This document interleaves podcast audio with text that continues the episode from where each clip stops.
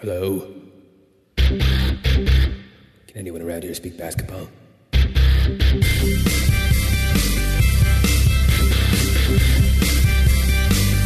it is. It's the Confederacy of Dunks Basketball Podcast.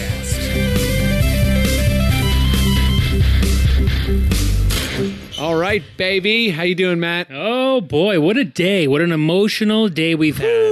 We've had all day to take this stuff in. We've had all these great guests on. We have Oh my god, I can't wait for everyone to hear. You, you Yes. guys are going to have such a good time. it's a big, big episode we uh, got. What for happened? All of our listeners on this big, big day. What happened? Everything happened. We traded away the franchise. We traded away Demar Derozan, Oh my god. number ten. Uh, Say it ain't so. I uh, say it a bunch of time in the podcast, but I have his frame jersey. I don't really do that. Um, so, for anyone who's uh, uh, never listened to Confederacy of Dunks basketball podcasts, our angle is that we're super duper Raptors fans and NBA fans, and uh, we have the odd writer on, the odd basketball analyst, but for the most part, it's performers uh, and, and people who have uh, different things going on but are obsessed with basketball.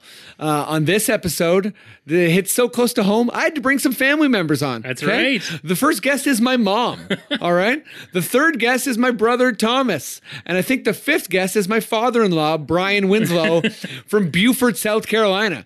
We we had to cover everything today. Yeah. Um, but uh, yeah, you you you can um, bounce around, do whatever you want to do. But uh, yeah, we talked to my mom. We talked to uh, Ben Miner, who actually Yeah. predicted this trade.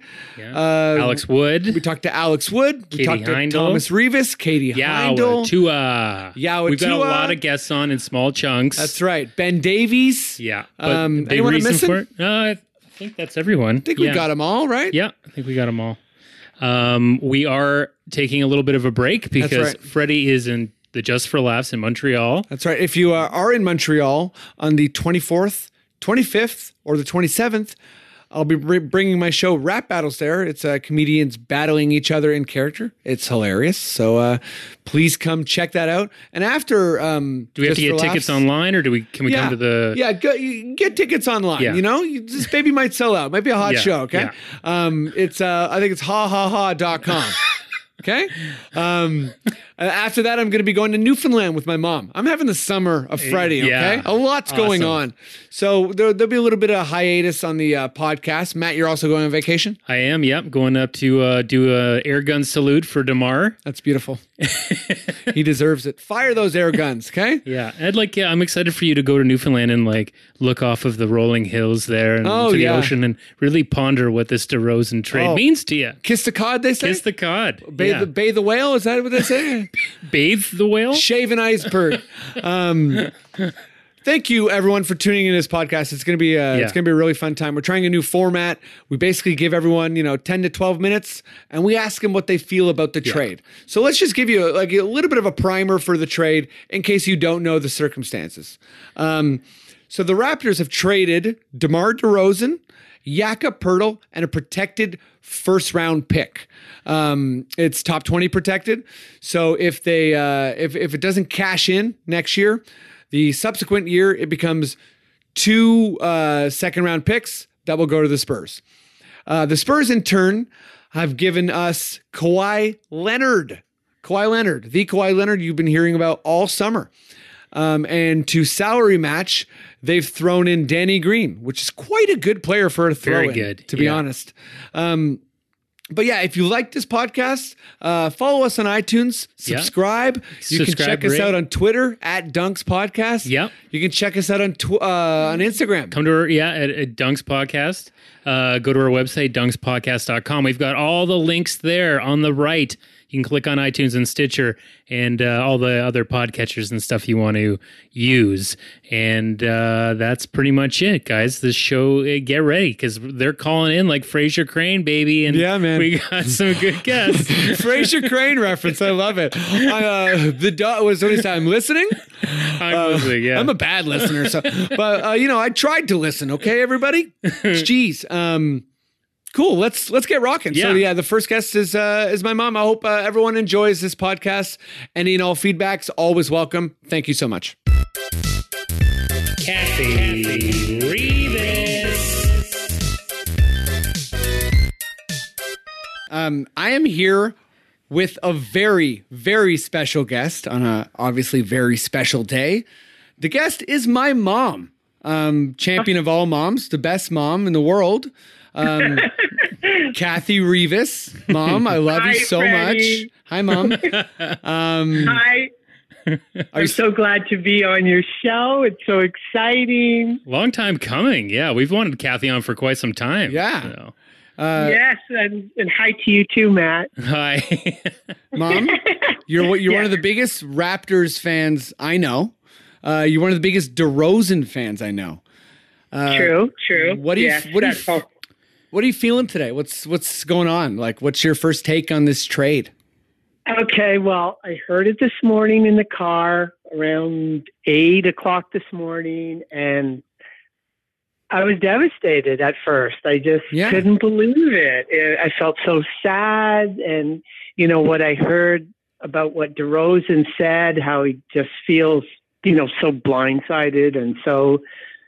You know, I felt really, really sad. And then when I heard also, you know, Kawhi, what he said about Toronto, you know, I'm just like, oh my gosh, the, this is not sounding good at all. Yeah, how's that? sure. How's that for a one-two punch, eh? yeah, nothing feels good. Yeah, there's a guy who loves you, and you're like, "Listen, go away." And then there's a guy who's like, "I hate you," and you're like, "Why don't you swing on by?" yeah, totally, totally. I'm like, well, how can we be doing this to DeRozan, and why are we getting this loser that doesn't even want to come here? You know, Yeah, Yeah. You're, you're proud of this city. Yeah.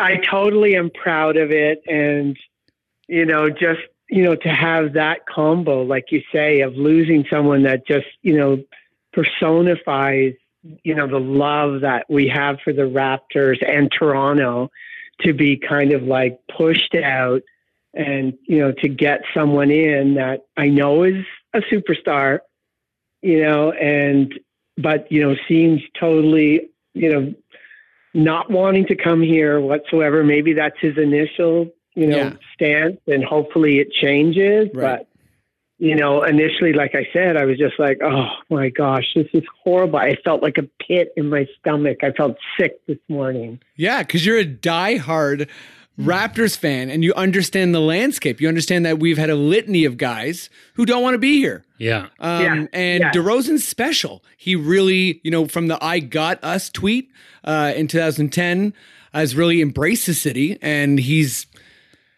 he's kind of championed this um, us against everyone else movement. You know, we the North. And I Is think DeRozan. such a nice, sweet person too. You know, someone that you just don't think of. That's you know, like, you know, that's one of these hardcore superstars that you know just you know Yeah, doesn't really give a crap about anybody. Seems like a good just- dad.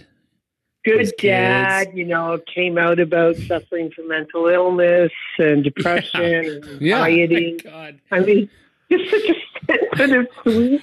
We just sure. blindside the guy. yeah, we like just did him in the dirtiest possible fashion. Um, I mean, I guess he can go cry in his bed of money. But Yeah. okay, mom. Yeah. No, um, no, I'm sure he does have a bed of money. Absolutely. Right? Yeah. Um, okay, well, you know what? I I feel like uh, as we talk to uh, all the other folks who are going to be on the podcast and all their different reactions, we're going to have lots of looking ahead, lots of trying to figure out what the Raptors will look like, et cetera, et cetera. Um, because Except, okay, I just want to say, I guess, you know, because we probably have to cut off soon, but No, I no, No, do we got wanna lots of say- time.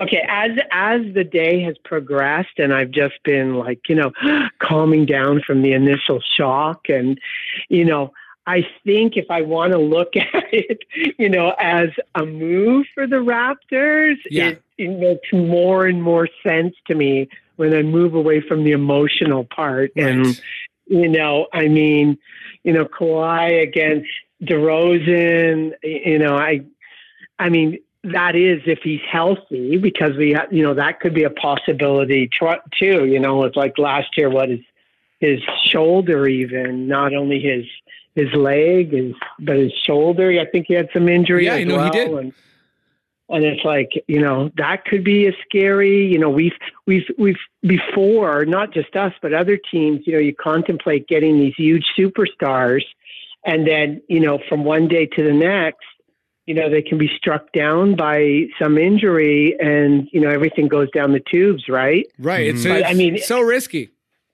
Yeah, it's risky. But I mean, if he is healthy, I mean, this could be, I think it could be a like a win win situation for the Raptors. Like, if we want to just go like, you know, championship wise and even financially, I think it's, you know, even if he opts out next year, I think it's still going to be a win win for to have him one year. If, you know, Yes. once he gets here and feels the love, like, you know, maybe he's going to have a different perspective on Yeah. being here. Drake is gonna, you know, show him what October's. uh well, what's that? What's OVO stand for again? Um, Oct- October's very own is all Yeah. about. So Yeah. Dra- Drake's Yeah. gonna show him a nice time, you know, before, And before the Drake, season gets yeah. how big is Drake? You know, Oh, I think Drake he's like bigger than him. you, yeah, for sure. He's got to be six foot, six Ka- foot one. Kawhi Leonard only has 204,000 followers on Twitter. Yeah, Oh, serious? that's gonna Yeah, change that's- when he hangs out with Drake. It's gonna change. Let's see how it goes up. I think it's going to go up quite a bit. But mom, um, Yeah. I was actually gonna trying to cue you up to say, um, you know, I feel like you you're coming from an emotional standpoint, and, and I love that. So I I, I want to stick with that for a sec. Like, what's your Okay. what's your do you have a favorite DeRozan moment? Um, yeah, do you do, do you have a favorite DeRozan moment, or, or what comes to mind when I say uh, favorite DeRozan moments? Um, well, I think him coming about, coming out publicly about suffering from mental illness, and yeah, that's going to be a historic depression. event. Like you uh, know, when people look that, back on you it. know, that's so relatable to so many people to show that you know how vulnerable everybody is, even if you're a, you know, major, you know, athlete, you know, that's very wealthy and on a, you know, very successful career path and nice family, and you know, it hits everybody that they sometimes feel, you know, down, depressed, or whatever the case may be, right? I thought, you know, for him to show his vulnerability like that was just made him that more endearing, you know? Absolutely. Yeah, and he's something. I, he's someone who's always been very relatable. He's he's quiet. He you know his work He's ethic is incredible. Um, Yeah, he's yeah. always improving. You know, he's on Team USA.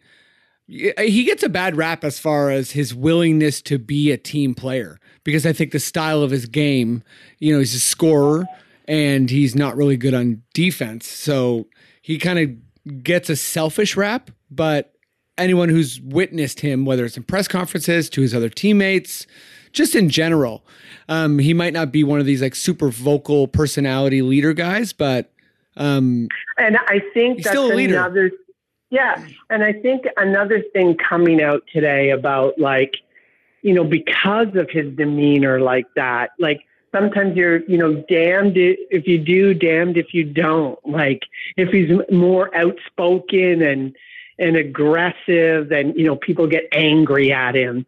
But when he's got that kind of quiet, you know, under the radar, then he's, or in even loyal, that loyalty that he's demonstrated, then it's looked upon as weak too by other people, I think, you know, and that he's weak and just, um, you know, not important or whatever, not valuable, you know, because he's not that strong persona that other characters are like, right? yeah. hmm And uh, how do you think Demar is going to do in San Antonio?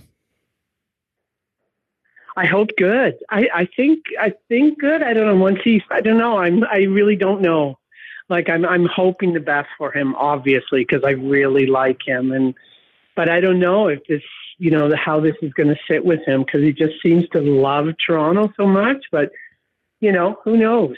You know, maybe basketball. You know, basketball is basketball. It's a business, and he's going to get there and play just as well as he played during the season here, and hopefully better than he plays, you know, during the playoffs. yeah.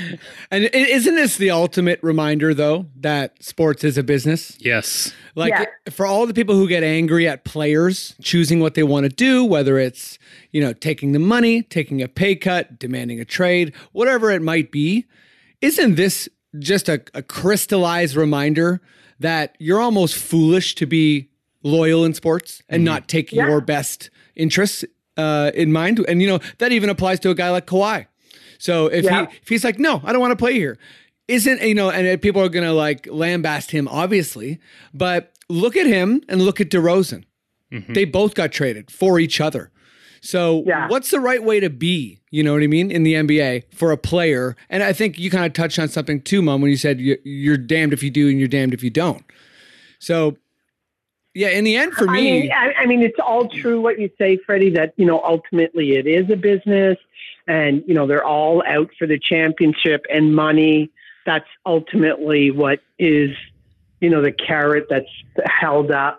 But you know, I guess like me being older, you just wish it was like way back. I, I mean, maybe I have I have a you know rose-colored glasses on that you know athletes, whether it was in hockey or because I mean I grew up with the you know the what is it the eight original teams or six in hockey Yeah. for Montreal. Like you know everybody seemed to have this kind of you know you were with that team and even the players were with that team. Like you know I guess that, then when LeBron left Cleveland, that kind of all went like.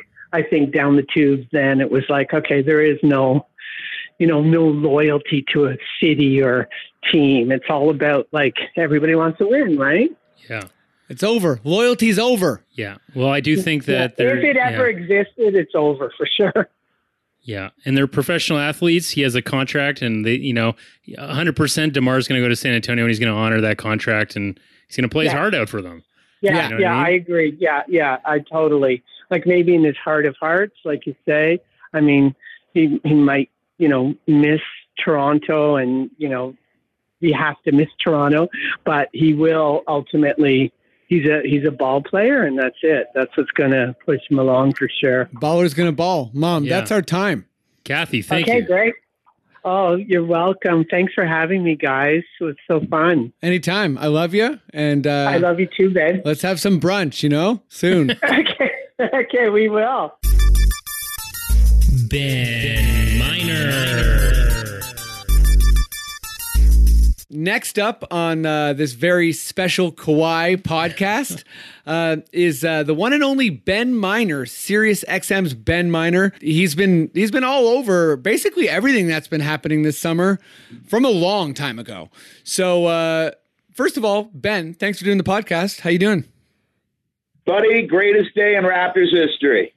Yeah, you must be like what what's where are you? Are you at like Cherry Beach just like rocking out right now? Like you must be having a good time, right? Um, on cloud nine, dude. It's a you couldn't ask for a more perfect situation.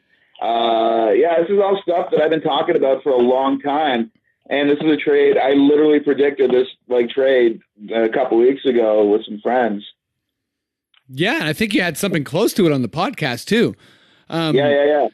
Hey, for the record, I did say Lowry, Poeltl, and a first to you, Freddie, Good. Hey, That's that's, awesome, pretty buddy. close. but I didn't have a Danny Green anywhere near this trade. right. Um, Yeah, I posted a screen cap today just to uh, prove it. hey, well, uh, you know what? I'm. Uh, I believed Ben. You know, I believed you believed. I didn't necessarily Yeah. believe this would happen, but um, yeah, I knew I had to have you on because, uh, yeah, you must just be like flowing with ideas. So, wh- what do you think's next for the Raptors? I know that's like hard to think about now with the trade just being finalized in terms of who's coming and going and and the pick and when that pick becomes um, you know unprotected, et cetera, et cetera. But just from a Raptors perspective, what are you thinking? Is next like like do we need to uh, shore up the rest of our team this summer? Do we need any centers? What's going through your mind right now? Well, first of all, I don't hate DeMar. I don't think he's a bad guy. I just think he was overvalued, and I think that they gave him too much responsibility, and they paid him too much. I, I mean, I think I think that's more than fair. Yeah, as far as pro athletes go, I will never question or dispute uh, his person or anything like that. I think he's a great guy. I just think that we made too much out of him. This is a team that wanted a superstar, so they created one. Yeah, I mean, and it, you know they got behind a bad contract. Now they're not, so it's good. yeah. So, do you think, um, like, do you have any lineup ideas Like, like uh, who's going to start for the squad next year, assuming Kawhi is going to play? I don't think that Masai is done.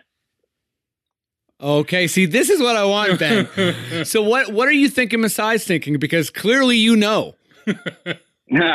I think toughness is still an issue for the Raptors. I know that Kawhi is the league's best defender, but when I say toughness, I mean nastiness.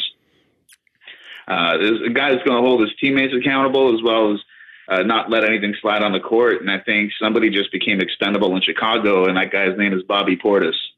Ooh, okay, I like that. I like that quite a bit. So, are you thinking that Bobby Portis, you know, you just bring him in, he'll basically cold cock somebody in the face, and then take his spot? Hey man, Jordan did it. The Kerr worked out for both of them. it, it really did. And you know what? It worked out for Mirotic too, because he came back and killed it, and then he got traded to the Pelicans and had a great season with Anthony Davis. So Yeah, uh, I mean, he did break his I face, that- but and I think Porter's a really good player too.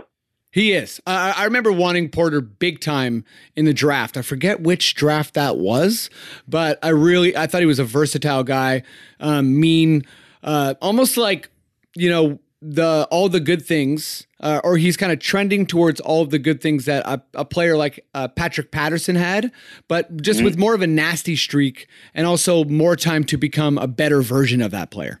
He reminds me a little bit of a uh, a more talented Charles Oakley.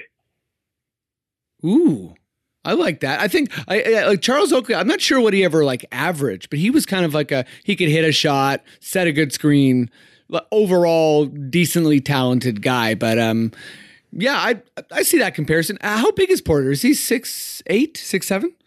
I think he's around six eight. Yeah. I So- would really, really like to see him come to Toronto. I think he'd be a, a nice piece to the puzzle. So is he? Well, what's it? Do, do you know his contract scenario? Um, Six Uh, eleven. I actually don't. Oh, I don't wow. know what his deals are. He's Feel, uh, feel free to look it up. yeah, Matt, if you could uh, see if you can find uh, Portis's contract for us. Yep. Um, and in uh, the meantime, I'll say this: if no other changes happen, I think the best lineup that they could put on the court would be Lowry, uh, Kawhi, Danny Green, OG at the four, and JV at the five. See, I like that so much because I think it's very important, especially, you know, you trade DeMar, hard and soul of the team, depending on what you think uh, of Lowry, because, you know, people are pretty split on that in general. Um, oh, wait, uh, what- what's the Portis contract there, Matt? Um, so he's making uh two point five this year and three point six next year. Wow. So he's quite Yeah, cheap. so they could get him, no problem. So we would have to trade basically one of our rookie assets for him, just financially. Exactly. Um, You know, that could be DeLon, right? We have, Yeah. t- we have two point guards. Yep. Um, and then Well, they do need a guard. They need a guard in Chicago. I mean, yeah, De- DeLon's a pretty good get, I think, if you're Chicago. I think they'd be winning that trade, but no, just just back to the lineup. Um, I think with trading DeMar, we've opened the door to to say, hey, we're trying to compete at all costs, all emotions clearly out the window. Um, so Serge, you're not starting. You're still you're still an NBA player. You're still okay, but you're not a starter starting level guy. And I think Nurse is working up to that because OG was starting for summer league at the four um, quite a bit. So I, I think it would also be good for Jonas Valanciunas. My only change, and I'm so so stubborn about this, but I still want to start Miles. So I would actually start Miles over Green just for shooting purposes.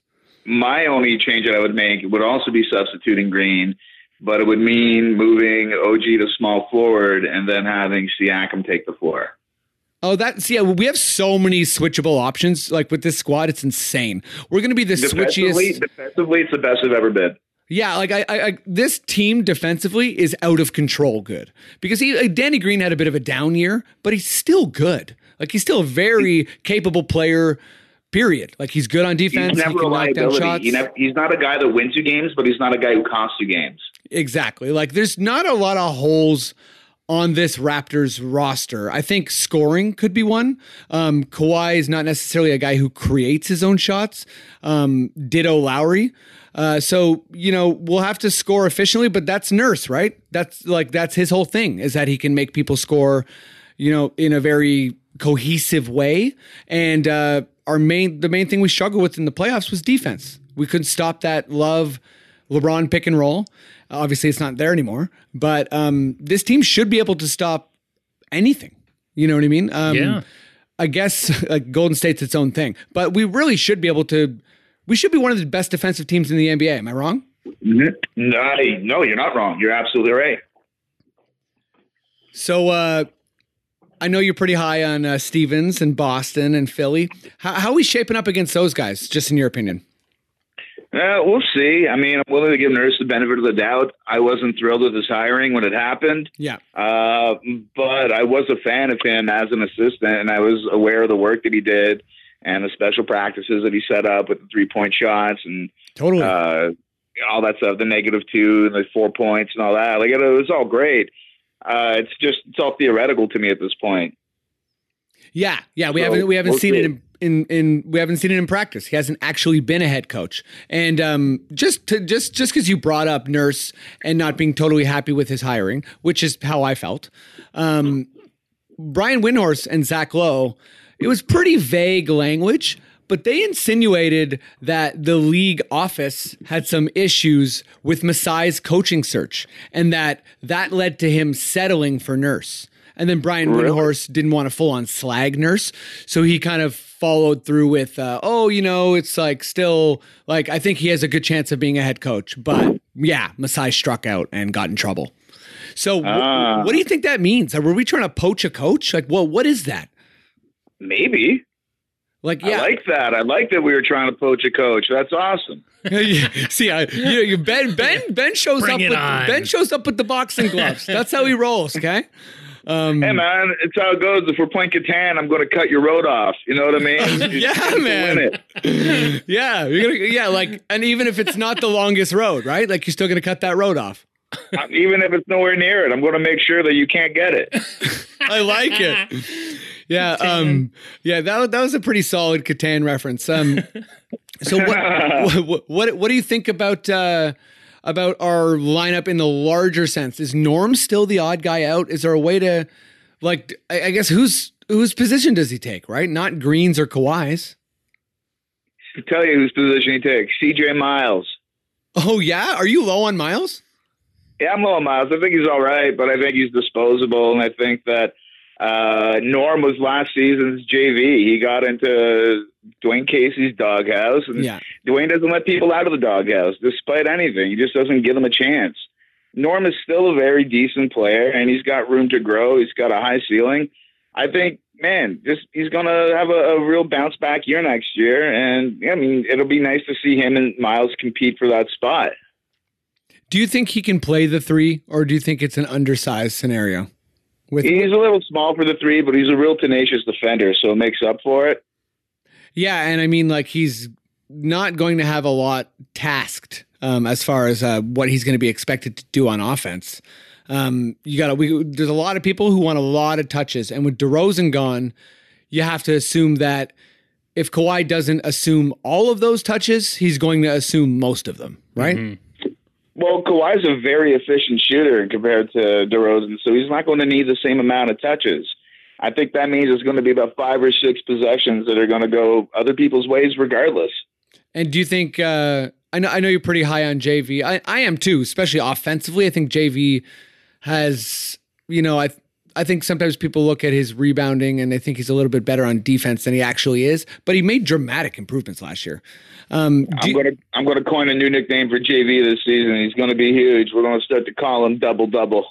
Oh, yeah. Well, why don't we do that, Turn it up for JV. Yeah. Toil and trouble. Timmy's? Get in there, please. Yeah, no, he's going to be double double, man. He's going to be uh, a 18 and 10, 18 and 12 type dude. So he's He's gonna be he, he's done with going to Wasaga. Like that's over. Like he's he's gonna rock it from now Yeah. on.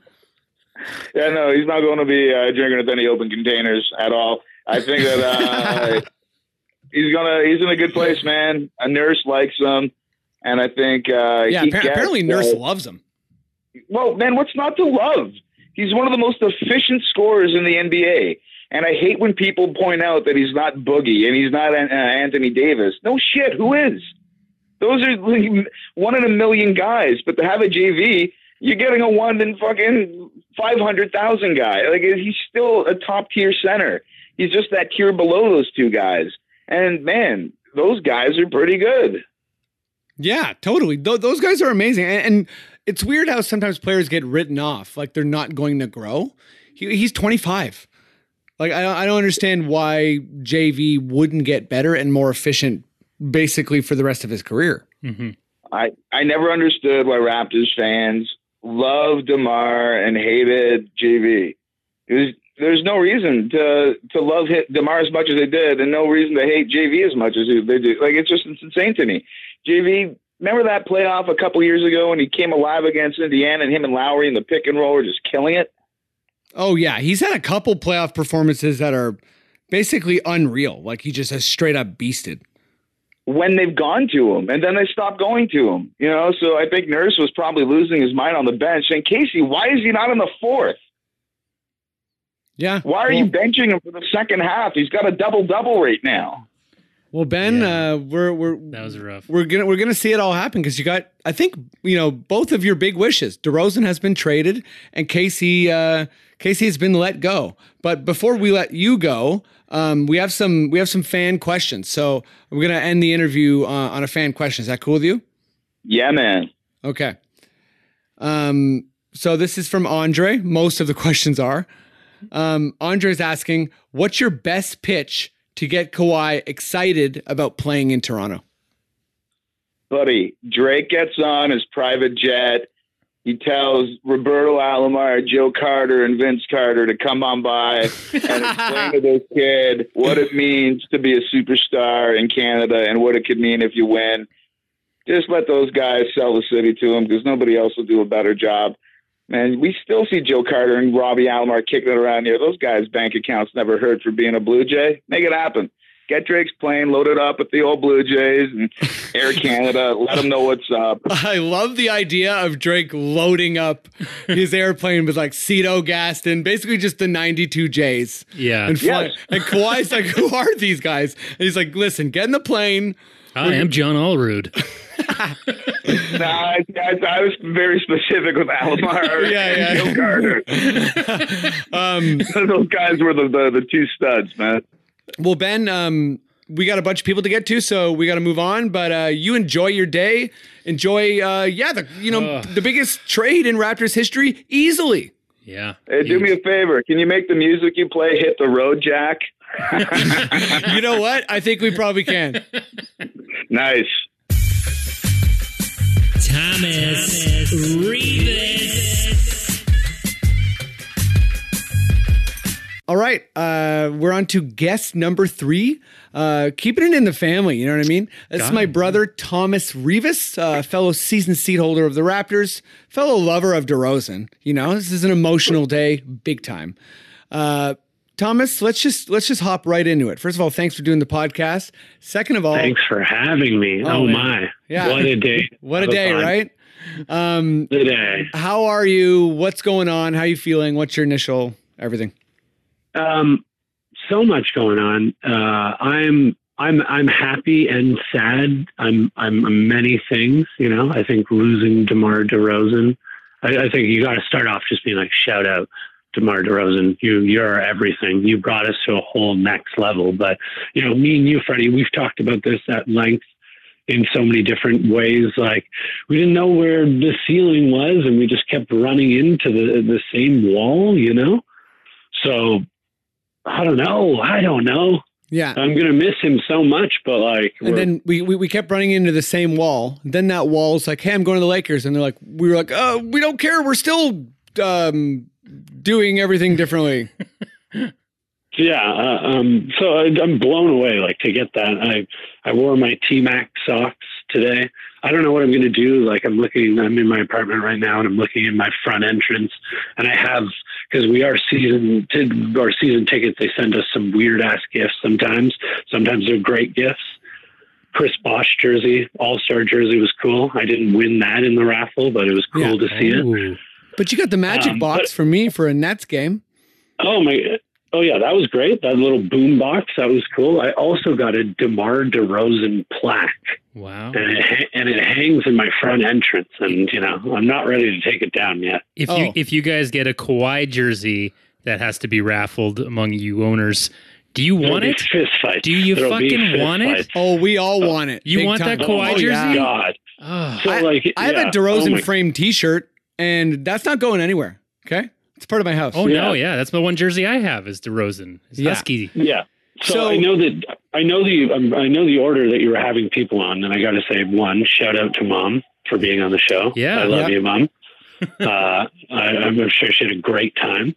And uh, shout out number two to Ben Miner for calling this in the middle of the season. He did. He really did call it. So, uh, huge kudos to Ben. Um, but Tom, yeah, we, we've been talking a lot about uh, the emotion uh, so far. So, but w- what about just like strictly basketball? What are you feeling about this Raptor squad? Oh my gosh. going Strictly forward. basketball, like all emotions out the window. It's like we just upgraded a incredible player for, you know, I know things hang in the balance right now, but like if we just throw all that out the window and we just say that they're both completely healthy and willing to play, like which isn't the trade at all, but Kawhi is incredible.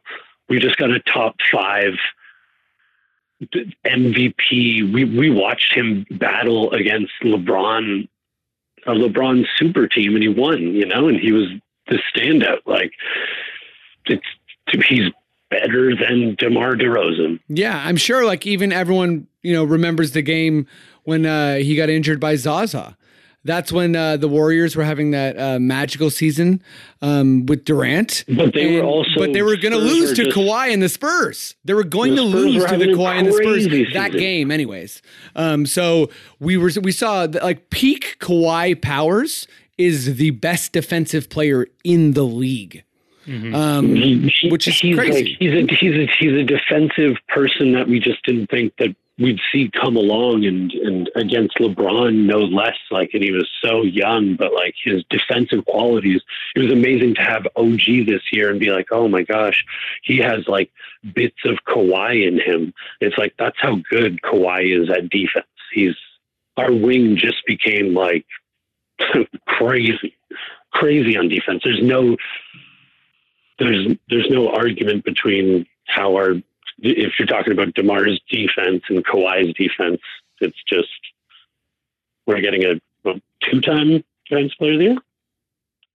I I Yeah. think yeah, he's a, he's a two time. Um, so I don't know. I don't know. I'm throwing that side out. what probably. what what do you think this means for uh, the Raptors in the playoffs? Well, you know, if he plays for us and Yeah. uh, if that happens and it's going well, or if it's not going well, you know, I hope we get to the playoffs with Kawhi. Right. Well, you know what? For for the sake of this answer, just to simplify it for you, Kawhi is scheduled to show up for Team USA. So that's way before the season. Let's assume he's healthy, and let's assume he's at least eighty percent of what he was. So just think about him like that. What what does this bring for? Like, I, I, I would I'd be ecstatic to see him at the helm. Well, like I don't I don't know how Nurse is going to structure the like that's going to be so exciting to see, but Kawhi as a Toronto Raptor, like with this squad we have, like our bench is popping off, like it's crazy. So him in the playoffs would just be we'd have such a strong defense, you know, and if and I don't know, we're going to be he, he can. I don't think we'll be relying on him for threes, but he certainly can hit threes very, very, very well. So Yeah, he- he's, he's, he- he's just a consummate player in the playoffs, and we've seen that. I whereas DeMar DeRozan, as much as we love him so much, he, he's everything to the Toronto Raptors. He just we've seen the we- we've hit that wall. And it's was it him or is it Lowry? And it's like I don't know. Kawhi's up on the block. This is crazy. It's a crazy day. Well, let's think about the future here. And um, nobody knows, but why don't you just go for it and make some predictions? Where is the Raptors going to finish in the regular season next year? Thomas, go. Uh, I'll say we're going to finish second. Um, I'm not sure who. It'll likely be Boston to Right. be able to pull off a, a better record than us. Um, so then I- I- let's move to the next question. Do you think that Boston can beat the Raptors in the playoffs? Um, man, that'll be a, that'll be a great series. You're in Vegas. You got a bunch of money. You got to put it on the Yo, table for one of the teams. My my money's on on Kawhi. Just the yeah, my money's on the Raptors. I I think we. Me I too. would have loved to play them this year Me with the too. squad that we had. I was so wish we We, we like got to play Boston already- or Philly.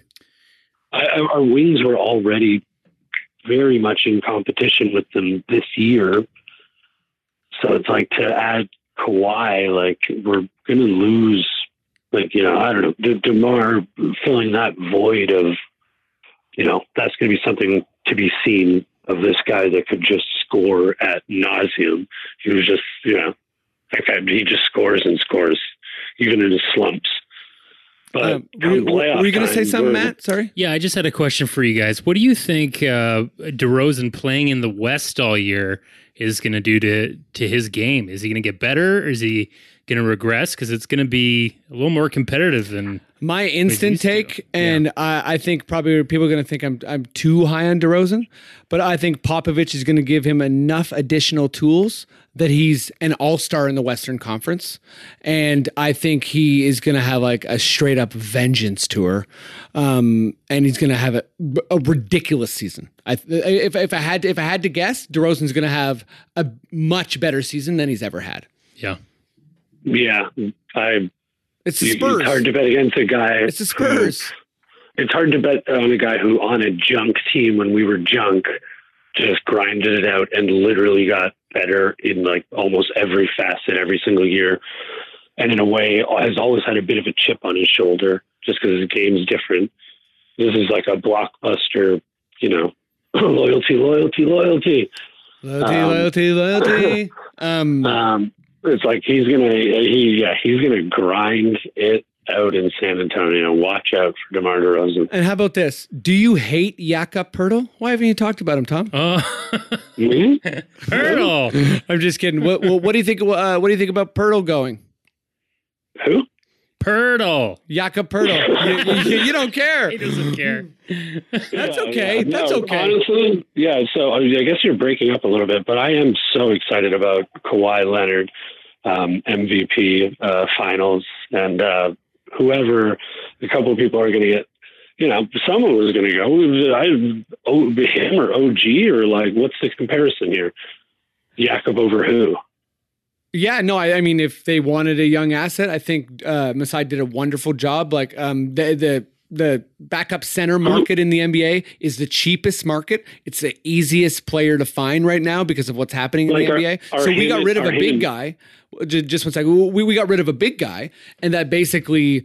Um, creates a mini gap on the team, but the gap is the easiest gap to fill, period, in the league. So that's a pretty advantageous trade for us to not get rid of OG or Siakam, mm-hmm. right? Yeah, like, are is Siakam on the same? I don't know contracts. Well, is he on the same contract as Poeltl? Like, how did we keep Siakam over Poeltl? I well, I, I couldn't answer that because it wasn't you know in the negotiations. I do know that their contracts are different because based on where you get drafted, your contract is either smaller Yeah, yeah. or bigger. So Siakam was drafted in uh, the late first round, and Poeltl was drafted eighth overall. So Poeltl's definitely getting paid probably Okay. quite a bit more, I would say. Um, like probably like a million dollars more or something like that. I'm not I'm not exactly sure, but um, I would say it was more so about the prospect than the money there. Like there wasn't a lot of sal- and, and, salary. and my my my bets on the guys that we've retained over Poeltl. I think Poeltl is a workhorse like you know Tyler Hansbrough, Kris Humphries, but I don't ever think he's going to be like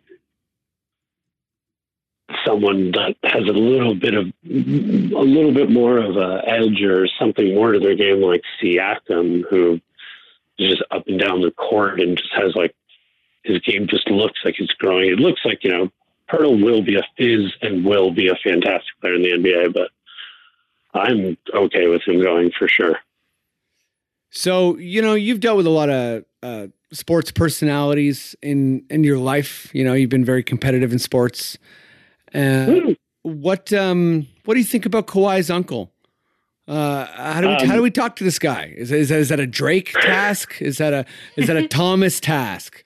What's, what's going on uh, with his uncle? I have no is, idea. Is it his uncle's the one who's pushing all the buttons, man? oh, is he? yeah, Dennis. Uncle Dennis is the one behind the scenes, Not Uncle man. Dennis. He's yeah, he's no, he's working. Uh, he's mar- he's marionetting Kawhi's career. Uh, apparently, who knows? But um, Um, so yeah, I don't know. There's- what do we do with that uncle? pers- Uh, man, I, I mean, I don't know if you just already read what Drake. I think it just came out what he posted to Demar. no, what did he say? Uh, oh well, you should read that message of what he says to Demar, and he really. I don't know if it was on Instagram or Well, you're whatnot. you're talking about it on the pod. What did he say? Oh, he was just more or less like, You are Toronto, no doubt how much we love you and where you've brought us to. And he's like, Kawhi, more or less, welcome to Toronto. We can't wait to show you what we've got as a franchise. It. and, you know, I, I, yeah, Drake's good. I, I, all faith in Masai and Drake. Right. Just That- hold that- on. We're that- going home. Yeah, don't worry. They're coming home to, to, to Drake. And I'm sure his uncle will be like, You know, this is all right. We'll Wasn't take his uncle to. Sneaky Dee's. That's always Yeah. Yeah, always you what know, gets Drake, people. Drake's, Drake's So a Matt's idea is sneaky guy. D's. Yeah. So Yeah. sneaky Dee's for Kawhi and Drake. And Yeah, that's a sure. hot Drake's spot. first yeah. stop, Sneaky Dee's. Yeah. Then he goes down the street to Bitondo's, right? Okay. Yeah. Yeah. We'll show, Grabs a slice, show him around little snakes and lattes. You know what I mean? you know, some Um, snakes and lattes. Maybe he hits up Owls Club real late at night, you know? Oh, I like that. That's a whole West End party right there. Um, That's okay, Tom. Ender. that's that's our time but uh we're gonna we're gonna leave you with one last question from the um from the fan questions here so this one's from andre uh demar DeRozan is leaving but you have one last before sunset night what do you do where do you go what song is rolling in the credits Um. Uh, me and him make our way down Dufferin Road on bus 91 okay to to the place he and I first met, DeMar DeRozan, when I served him as a wench at medieval times. oh yeah this this time we go as buddies, you know. yeah Uh, so you're you're not in the show you're you're just in the audience there know, we're in the audience. Yeah. We're probably in the red section. He and I. sure sure Um, our night wins. Obviously, we get Yeah. crowned be- best friends of the tournament, which is one of the things. yeah Um, the hawk lands on one of our arms, and we laugh. Uh, and we laugh. uh, yeah, what- you have a quick little giggle when that hawk uh, says hello, obviously. yeah. What song plays Yeah. when we ride the Dufferin bus home? Yeah. Um, By the way, does it You know deliver what? you right to your home or? what? No, we both get off at Dufferin and go our separate ways. okay, fair enough. Yeah, yeah. You do have to, yeah, head, head out at a certain point. Um, yeah, so Um, what song's playing on the bus ride? Honestly, I, I he he picks the Drake track of his choice, but he knows what city he's in, so I like it. Um, or, you know we ride we ride out to Drake. that's beautiful. Just like DeMar Drake- DeRozan's tenure Uh. with the Raptors. Thomas, I appreciate you coming on the podcast. Uh, we'll be talking a lot more about Kawhi as we do every day because we're insane and nuts about basketball. Um, hmm Thanks, man. Appreciate it. Hey, so much fun! Uh, have fun potting with the rest of the people. We'll do. See you later, buddy. Go Raps, go! Yow, Tua. My good buddy, hilarious dude, um, Yao Atua. He's done the podcast, I think, At least two or, twice. two At or three twice, times now. yeah. Yeah. Um, We agree on a lot of basketball things, so uh, I'm We interested. do. Yeah, I'm interested to see where you where you're coming from right now. Big, it's a big Kawhi day. It's a big DeMar DeRozan day. Uh, the Raptors are, are the talk of the NBA. Riskiest trade, biggest reward. What are your initial feelings? Okay, so um, I'll I'll quickly say this just so everyone knows. Uh, emotionally, uh, I don't want this trade to go through, but it is.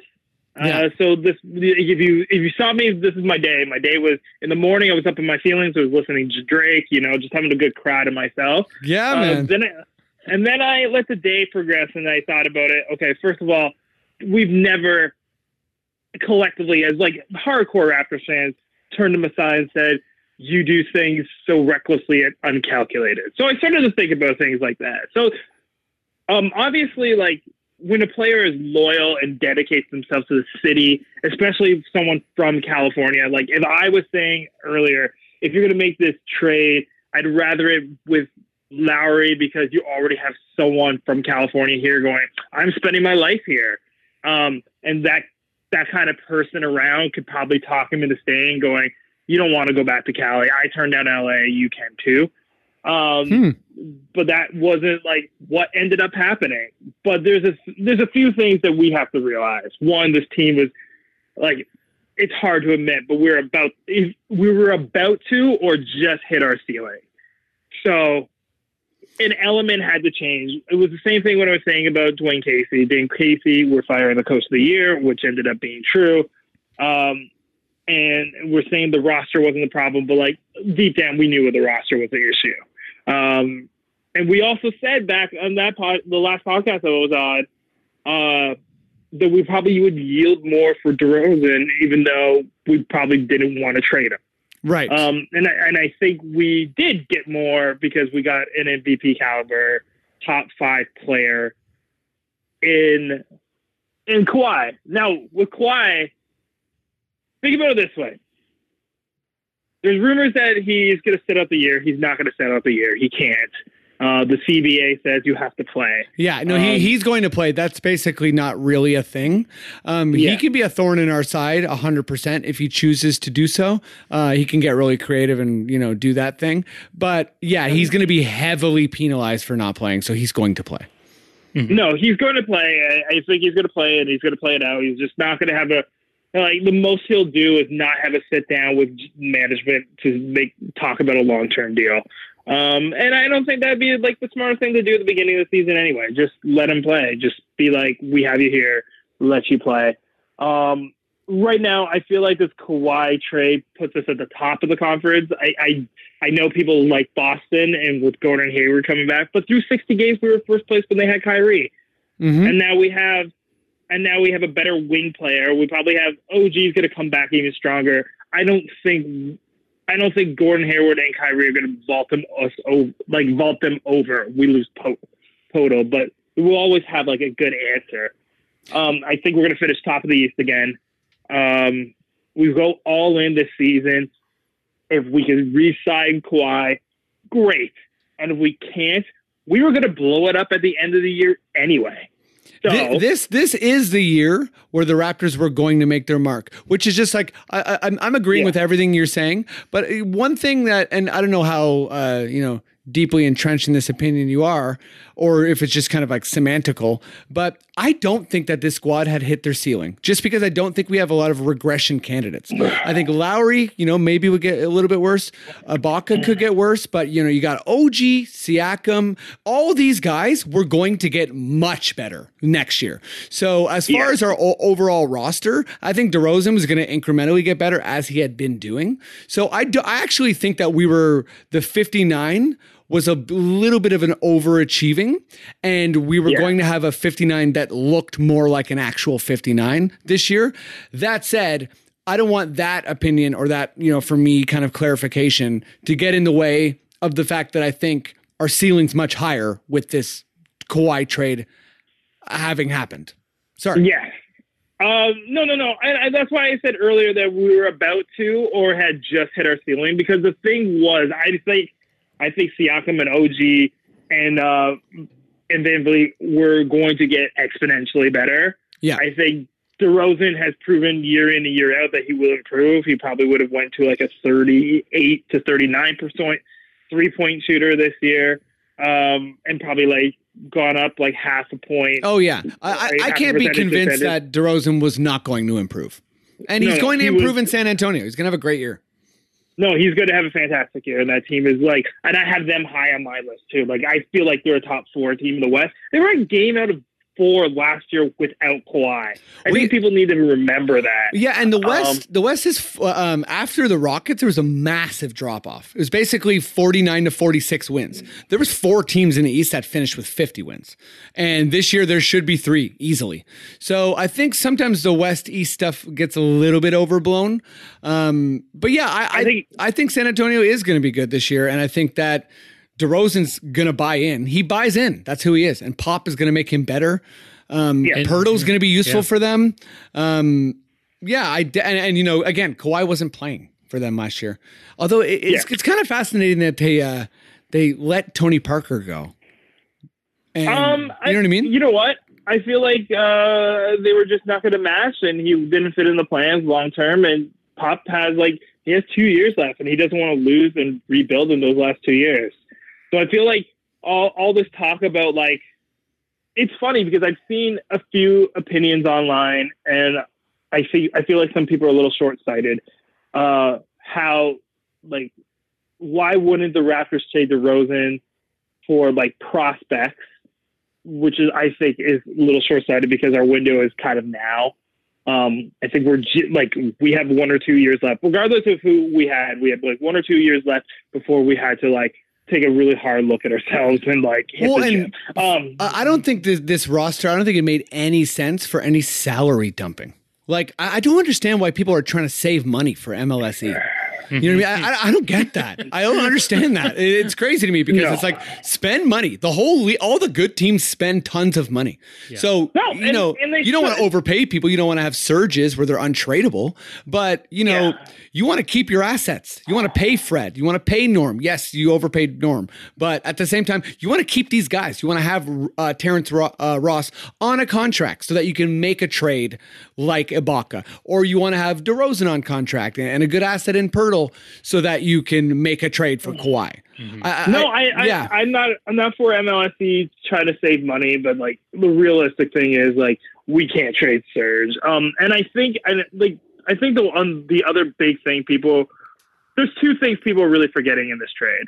Um, one, uh, we got Danny Green. Um, Yes. Danny Green. Oh my God. Yeah. and he's a very competent player. I think people are focusing on the fact that he had a down year and he's still, Yeah. this guy, like, does anyone remember when he just ripped the Heat's head off with a bunch of three Yeah. balls uh, yeah, before we Curry got broke all those records? And he plays defense. He, so we got a, a D and three wing in Danny Green.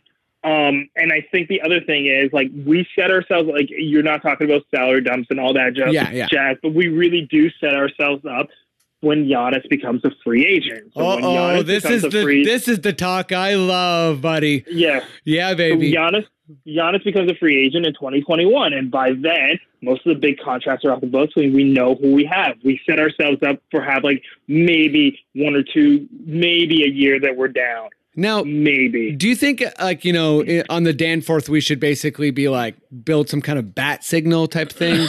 so just when he comes to Toronto, he knows Where to go? Yeah. where to go. Yeah. You know what I mean? Just like, well, because I know I he, think- he already chills there, but just you know to make him be like, we love you. You know what I mean? Like this, know sure, what? it's tampering, but like also like I- it's cool, right?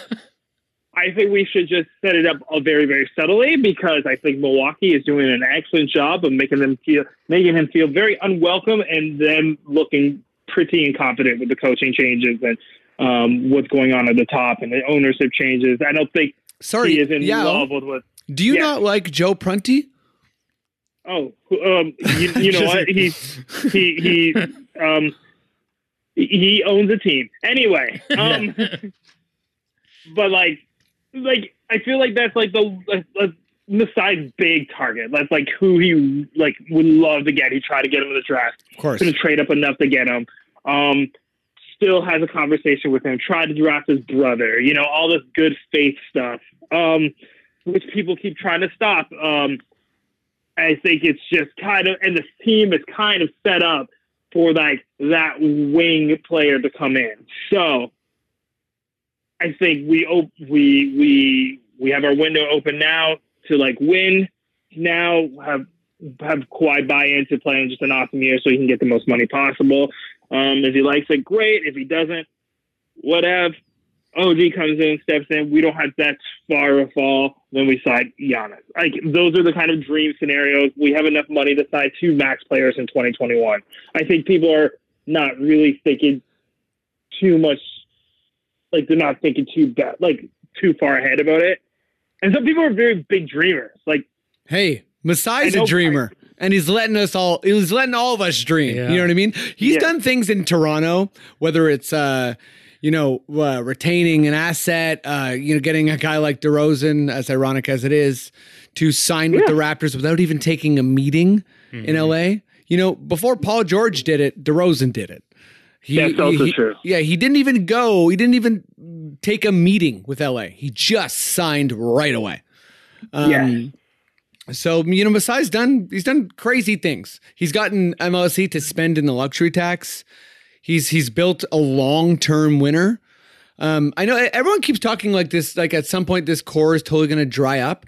But I just, especially with Siakam and OG, I, again, I don't think those guys are necessarily all stars. Like I don't, I don't know if that's for sure where they're going. I think they could, but I just, I just think that the talent seems like it keeps coming for this Raptors Hey, squad. you know what? You know what I mean? Again- like I don't think we're going Yeah. anywhere.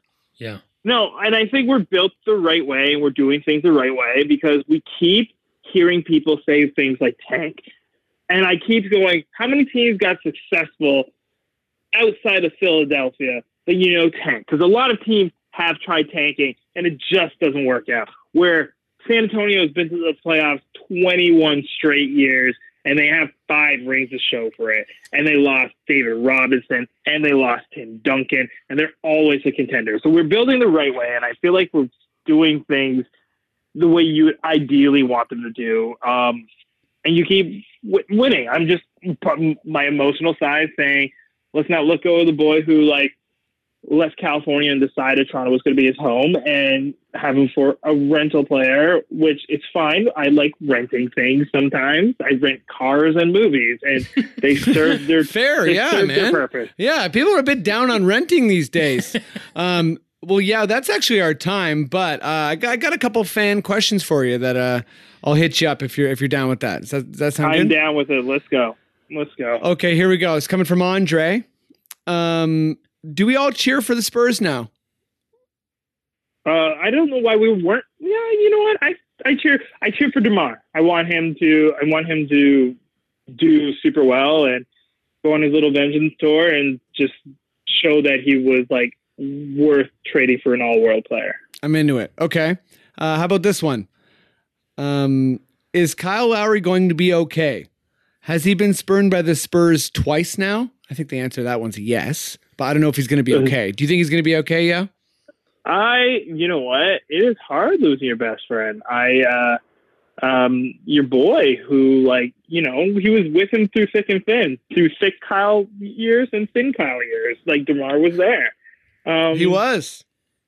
He was. So, um, I feel like I feel like he is going to be either. You know what is going to be one of two things about Kyle. It's gonna he's either going to dial in and just focus on winning, um, and just going over the hump, or um, you know, he becomes a shell of himself and uh, we hold him. Whoa. Okay. So, the, the the the spectrum's pretty huge for what could happen to Kyle.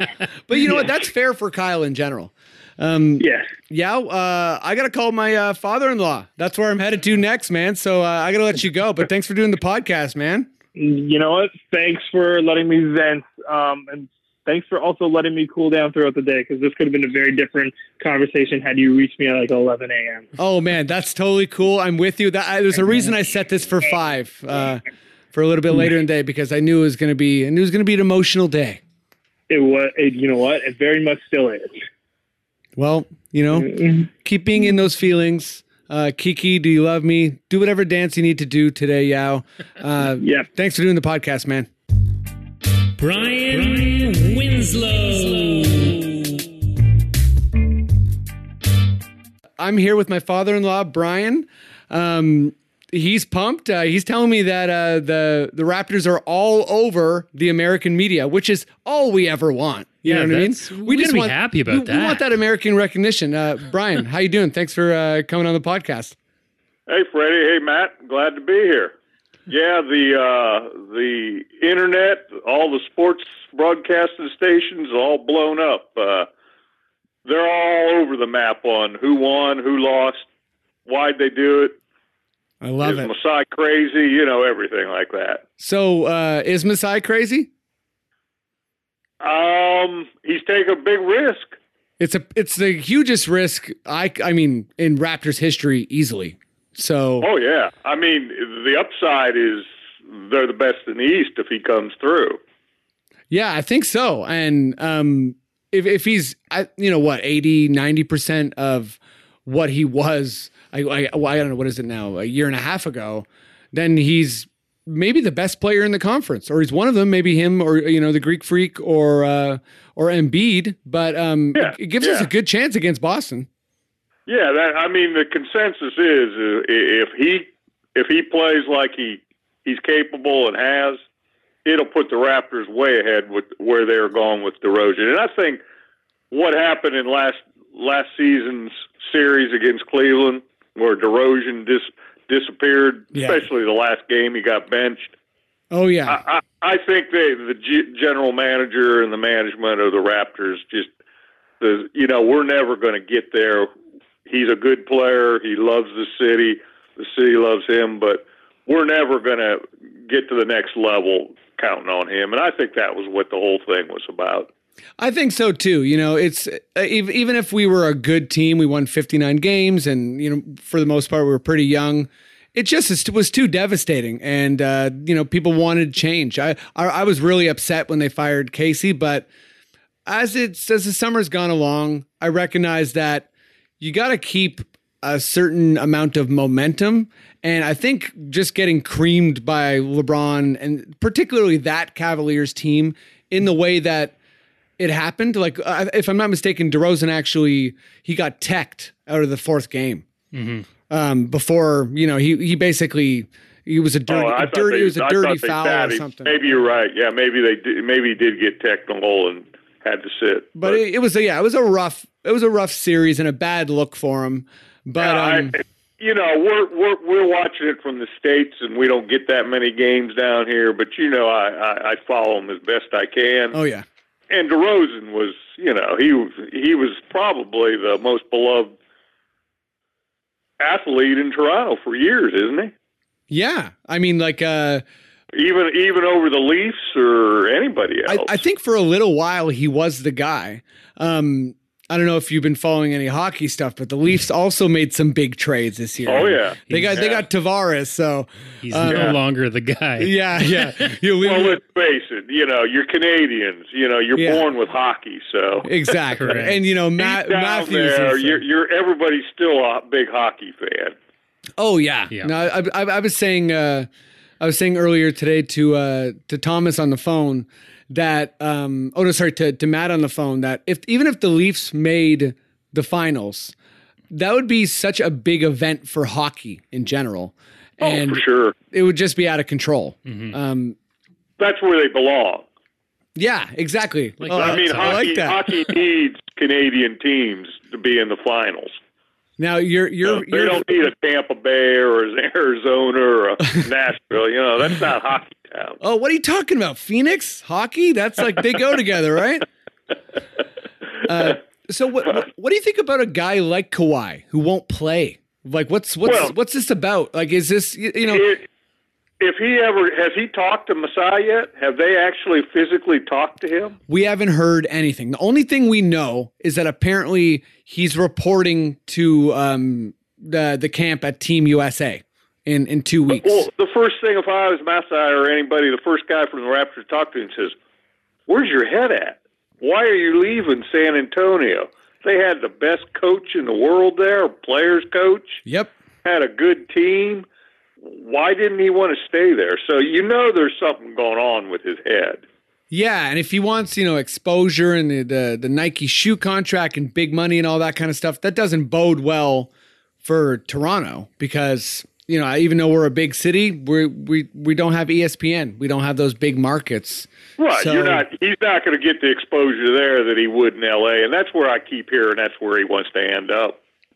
Yeah, and he's a hard like the rumors are hard to figure out with this guy because I've also heard that um, as soon as LeBron went to LA, he told his people he didn't want to play with LeBron. Well, he So- didn't want to be second fiddle, is I think what I've been hearing. Oh, okay. Well, He I- he would end up being, you know, second fiddle to LeBron. oh yeah, you're you're always number Uh, two if you're kind of what what everybody was saying is, you know, that uh, he he always said he wanted to play for the Lakers, but once LeBron's there, then he knew he you know he was going to be the backup, or you know, not not a backup, but he wasn't going to get all the glory that he would. So he he might he might end up loving Toronto. I mean, Toronto loves the Raptors. Yeah, you know, and we're getting more popular every year. Sorry, Matt, did you have a question? Or I just have uh, because it's enough like DeRozan's from Los Angeles as well, right? Yeah. wants Yeah. uh, could want to play for the Lakers. I know he turned it down before, but um, does this completely if if if Kawhi walks onto the Lakers, does this completely end DeRozan's chance of going to the Lakers? Like, could they find a way to afford LeBron, Kawhi, and Demar? Or Well, they have a lot fit? of cap room. Yeah, Yeah, I the guess that's Lakers true. have a lot of cap room, and and there's all these business decisions and cap room and contracts that everybody's throwing around, and and that was part of the reason I I keep keep hearing people say why the Raptors didn't hurt too bad getting rid of DeRozan. It freed up cap room. They kept the young players. So the trade really, they didn't think. eh, The consensus is the Raptors won this trade. oh yeah, Oh, I- absolutely. yeah, I think so. Yeah. Uh, I'm I'm kind of shocked that we didn't have to give up um, OG or Pascal Siakam because Well, that's what they wanted. Yeah, Yeah. yeah, and and th- Oh, those they were asking for all that, and the Raptors wouldn't do it. Yeah. I can't believe Masai had any leverage in this trade because we got the best player. Uh, I mean, maybe that's just it though. Maybe we got the best player, but we couldn't talk to Well, him. that that's it. It was over in in in San Antonio, and they just wanted to get what they could get, and they held. They got a good player. oh yeah, De- DeRozan I think is going to do pretty well in San Yeah, Antonio. who, who who's there? Uh, Aldridge. Yeah, He's they going got- to be paired with Aldridge down there. Yeah, they got Aldridge, him, uh, Poeltl, who will be a, like I'm San Antonio. He'll he'll be good uh, in San Antonio, I think, because he's a he's one of those guys. He's like a he's from Switzerland and he's very kind of like Yeah, he was a, he was a decent backup. yeah, he's not bad. You know, he's not Yeah. like uh, he's very unassuming. You know, he's got that. He's like a Swiss watch. You know, he's got Fine he's on time. Yeah, he's fine tuned. That's the only problem he's got is, is DeRozan's now still got to go through not just LeBron. He's got to go through Golden Oof. State too. So and yeah. Houston. you know, San Antonio's not going anyplace quick. Yeah, I, I, I'm trying to think about um, a guy earlier in the podcast said he thought San Antonio was going to finish fourth in the West. And as optimistic as I am about them, there's just so many good teams in the West. OKC, Yeah. you know, Minnesota, Portland. I don't know if San Antonio. Houston, didn't Matt just say Houston? Yeah, yeah, Houston, Golden State. So I don't know. I mean, I, I assume they would make the playoffs probably, but they don't ah, have They, they kept many. saying on a lot of the stuff I was hearing is that Popovich didn't want to start rebuilding at his age. That's fair. So he he was ready to get a, a ready-made star and make the best of what he had for the short time. Because what is Popovich? He's an old man. Oh yeah, I mean, and I, I keep So- feel like I keep feeling like he's prepping his uh his politics game. You know, he's he's, get- he's getting ready to run for office. And he could. He could. He's He's, pretty- very Yeah. outspoken and uh, and He's popular too. says what he what he thinks. So you never know. So do Other you, people uh, have done that. They've gone gone into politics from it. So yeah, uh, the, the the big question mark is is I think on the whole thing is is Leonard's head. Why Leonard's head? Where's it at? Is he going to actually show up? Is he going to pass a physical? Is he going to get hurt the second game and you know pull his, what he did last year to San Antonio? yeah. if I- that happens, then it's going to blow up. But you got some great upside there too, man. oh, we got some huge upside. I'm I'm wondering what the physical is going to be about because. You know, is this not the whole issue? His his his camp saying, "Oh, my injury's like this." San Antonio saying, "No, you're fine." So when we run a physical, what if we find something? We can't reverse this trade. DeRozan's not coming back, right? Like, Was- Well, the trade wasn't pending a physical. uh, no, I'm sure it is. Well, no, I Isn't know that's what I'm usually? saying. That's- So I think he uh, is going to have to go through a physical. Yeah. So what oh, I'm he saying will. is, yeah, yeah, is- they both will have to. But the, the, I can't believe DeRozan would come back and and and not hold a grudge. 'cause Oh, Oh, that- is it true they told him last week to his face that he wasn't going to be traded? Is that true? Uh, apparently, they told him that in summer league. yeah. So Yeah. uh, there's no loyalty in Vegas. sports. Yeah. That's Yeah. for sure. Um, you know, with Isaiah Thomas getting injured for the Celtics, he gets traded uh, for Kyrie, and now we trade DeRozan, who's the, really the the first and only guy who whoever really adopted this city. Um, Yeah. And Yeah, that's the hard part about the whole thing.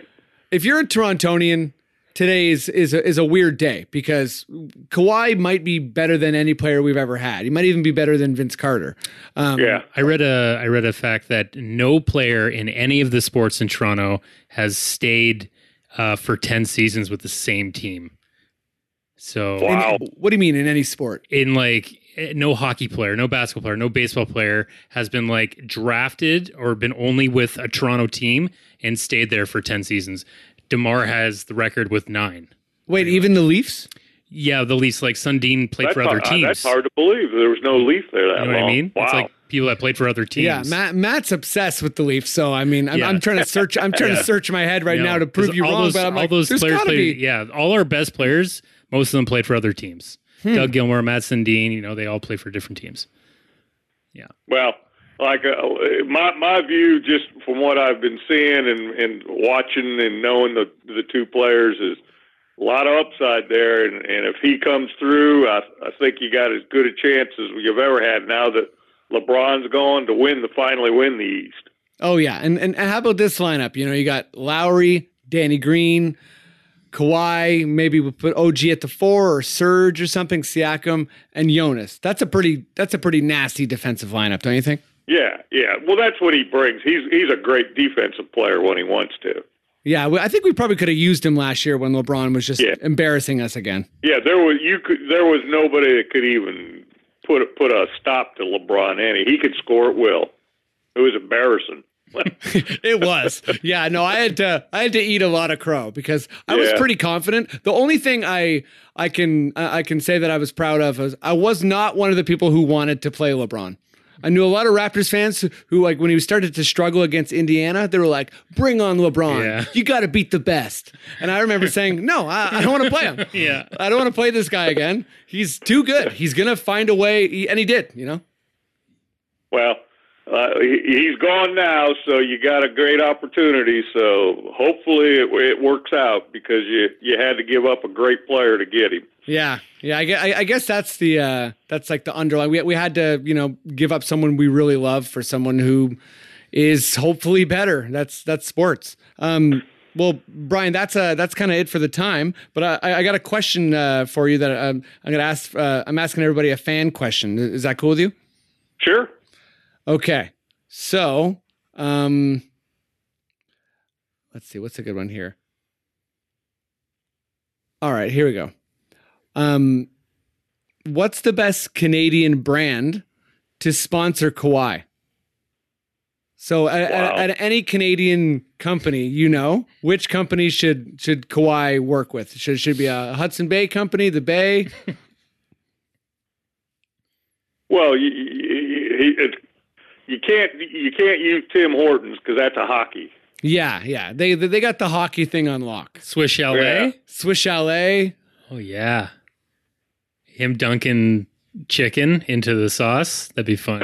Just Yeah, there you go. I think we figured it out. you know, you got me stumped on that one, pretty. I, I would go for a beer, but uh, Yeah, you-? Yeah. but that's you- kind of a hockey. you know, too, no, no. I, I think that's the right answer. Just a Molson Canadian. Yeah. You know, it needs to rebrand. Actually, they'll use Kawhi. He's a he's a very like you know low key guy. He doesn't drive like fancy cars or anything. So it's true. They yeah. just- man. yeah, he's a beer guy. They'll they'll, they'll have a, uh, like a nice little commercial of him showing up to a cottage, grabbing a two four. You know what I mean? Going fishing. Yeah, yeah. Having a two four uh, Molson with him. There you go. There you go. That's that's his that's his brand. Um, Yeah, well, uh, I Brian. think you've done it, Freddie. Okay, we figured it out. I'll pitch it to him. See what he thinks. There you go. As long as you're in it. yeah, yeah. I'll be like, um, honestly, I'm an actor, so dude, you got to let me in on this commercial. Like, I'll help write it and everything. Um, awesome. Well, uh, th- thanks for doing the podcast, Brian. Yeah. I I had a great time. Hopefully this works out. Good talking to you, Fred. Alex, Wood. Awesome. So uh, I'm here with uh, my buddy uh, Alex Wood, super funny dude. I promise you, he knows a lot about basketball. In the pre in the previous intro, Yeah. I made it seem like I uh, I just picked him up off on the street and I was uh, weekend at Bernie'sing him around. Um, Alex, how you doing, buddy? I'm good. I uh, I feel like I'm happy with today's events. I was stressed at first, but now I've accepted it and I- I'm ready for this new chapter. yeah, it seems like everyone I've called so far is that they kind of they start by by talking me through like how the journey they've been on in the day. My mom talked about her stomach pains. Yeah. uh, my father-in-law was talking about uh, seeing uh, more Raptors coverage in uh, in in the South. He lives in South Carolina than he's ever seen. Uh, he said there was six straight hours of Raptors coverage on the ESPN. so that's yeah. Everyone's going through a lot today. So so where, where are you now? Um, I, I feel like at first I was really scared with a lot of paranoia about, oh, what if, what if he's not the same player as he was before, and what if he doesn't want to play hard for Toronto? Like, what if he basically, you know, has a terrible season?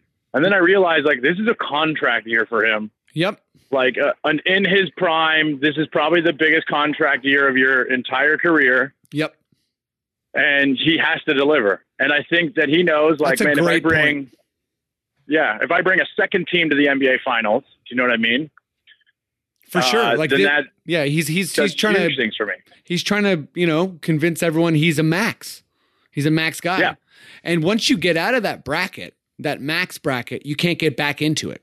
Or I mean, it's it's it's much harder. Mm-hmm. Even the, mm-hmm. the Spurs trading him eliminated the potential of the supermax offer. So he can't. Oh, get, yeah. He- he can't get offered what Westbrook got offered, for instance, already. Yeah. So yeah, I, I think that's a good point. Like even if he's just selfish as hell, he wants to have a good season. And if he cares about legacy at all, it's on the table that he could bring the Raptors to the finals, and then even if they don't win, and he goes to let's say the Clippers next year, somewhere else, he Mhm. could be one of those. Oh, did you just bring three teams to the finals? Yeah, He has that- the, that- all that's of a a great sudden point. the same opportunity LeBron has. You know. For sure, totally. Because because he's been to the finals what twice with Spurs and won once. Right. Exactly. Yeah. So that's that's a pretty solid resume for a 27 year old. Two two Yeah, defensive with a player of the MVP years, too. Finals MVP, yeah, finals MVP. My God. Um, so you, we've done a lot of uh, DeRozan commiserating, but I kind of like uh, the focus on Kawhi here. So what are you thinking? Um, what's it, what's it going to look like with him on the floor? You know, we've talked a little bit about potential starting lineups. Um, and if you have an idea of that, please go for it. But wh- what's the identity of the team? Like, are, are we going to run pick and rolls? Is it going to be a sharing system? Are we going to be a defense first team? What's what's your like initial, you know, first thoughts on what the encore product is going to look like? I think they're going to be a defense first team, and I think we already got the point guard for it. Uh, and I think you're going to also just see everybody. That's what these great players do: raise their their level, right? Right. So Lowry's already a solid defender. I think you're going to see him play maybe his best defensive basketball of his career. That would And be very think- exciting. Yeah, and I think maybe JV won't be. Um, we won't have to hide and be worried about JV even as much. Maybe he can toughen up if Leonard carries any of that swagger over to the team. That he's always just seemed that like that quiet, confident, hard worker that leads by example. So I think yeah, they're going to be defense first. I think on the other end, really, what is going to be that awful about losing Demar, as as tough as that is to say, where Kawhi might be a better scorer than him. Oh, I mean, I think he's certainly a more efficient scorer, um, at the very least. But um, yeah, no, I think there's a, there's a there's a lot of uh, analytical evidence that would say he is a better scorer.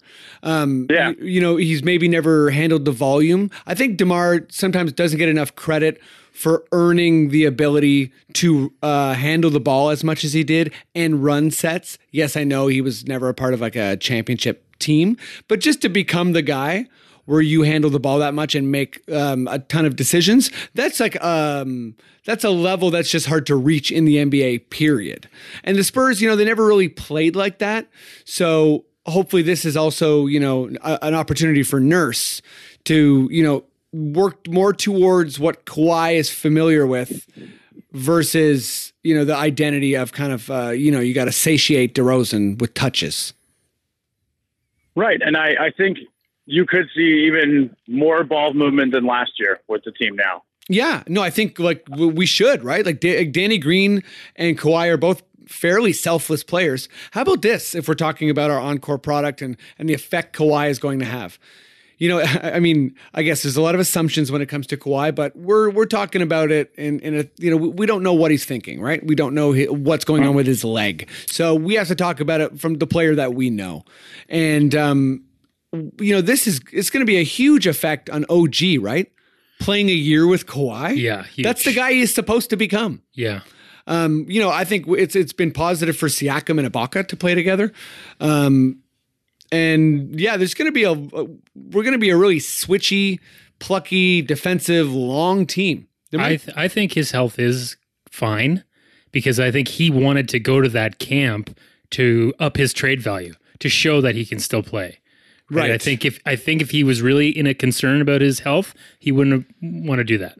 You know, Yeah. he'd still be moping off in his compound somewhere. I, Uncle mop- Dennis. moping off in, in his compound. moping off sounds like It dirty. does sound yes. Um, uh, Alex, what do you think moping off means when it comes to Kawhi? What, what- what kind of thoughts does that uh, Uh, conjure it's for up? sure a sad. It's a sad janitor masturbation in a closet thing for sure. That's what, I was just moping around in the janitor's closet. Uh, I could just see the principal. Did you uh, mean mopping? And the guy's just like, no, moping. Moping off. It's uh, it's sad. It's Can I ask sad. you guys a question? Sure. Do you think that this move makes the Raptors the favorite in the East now? Because I don't. That Boston team is still terrifying to me.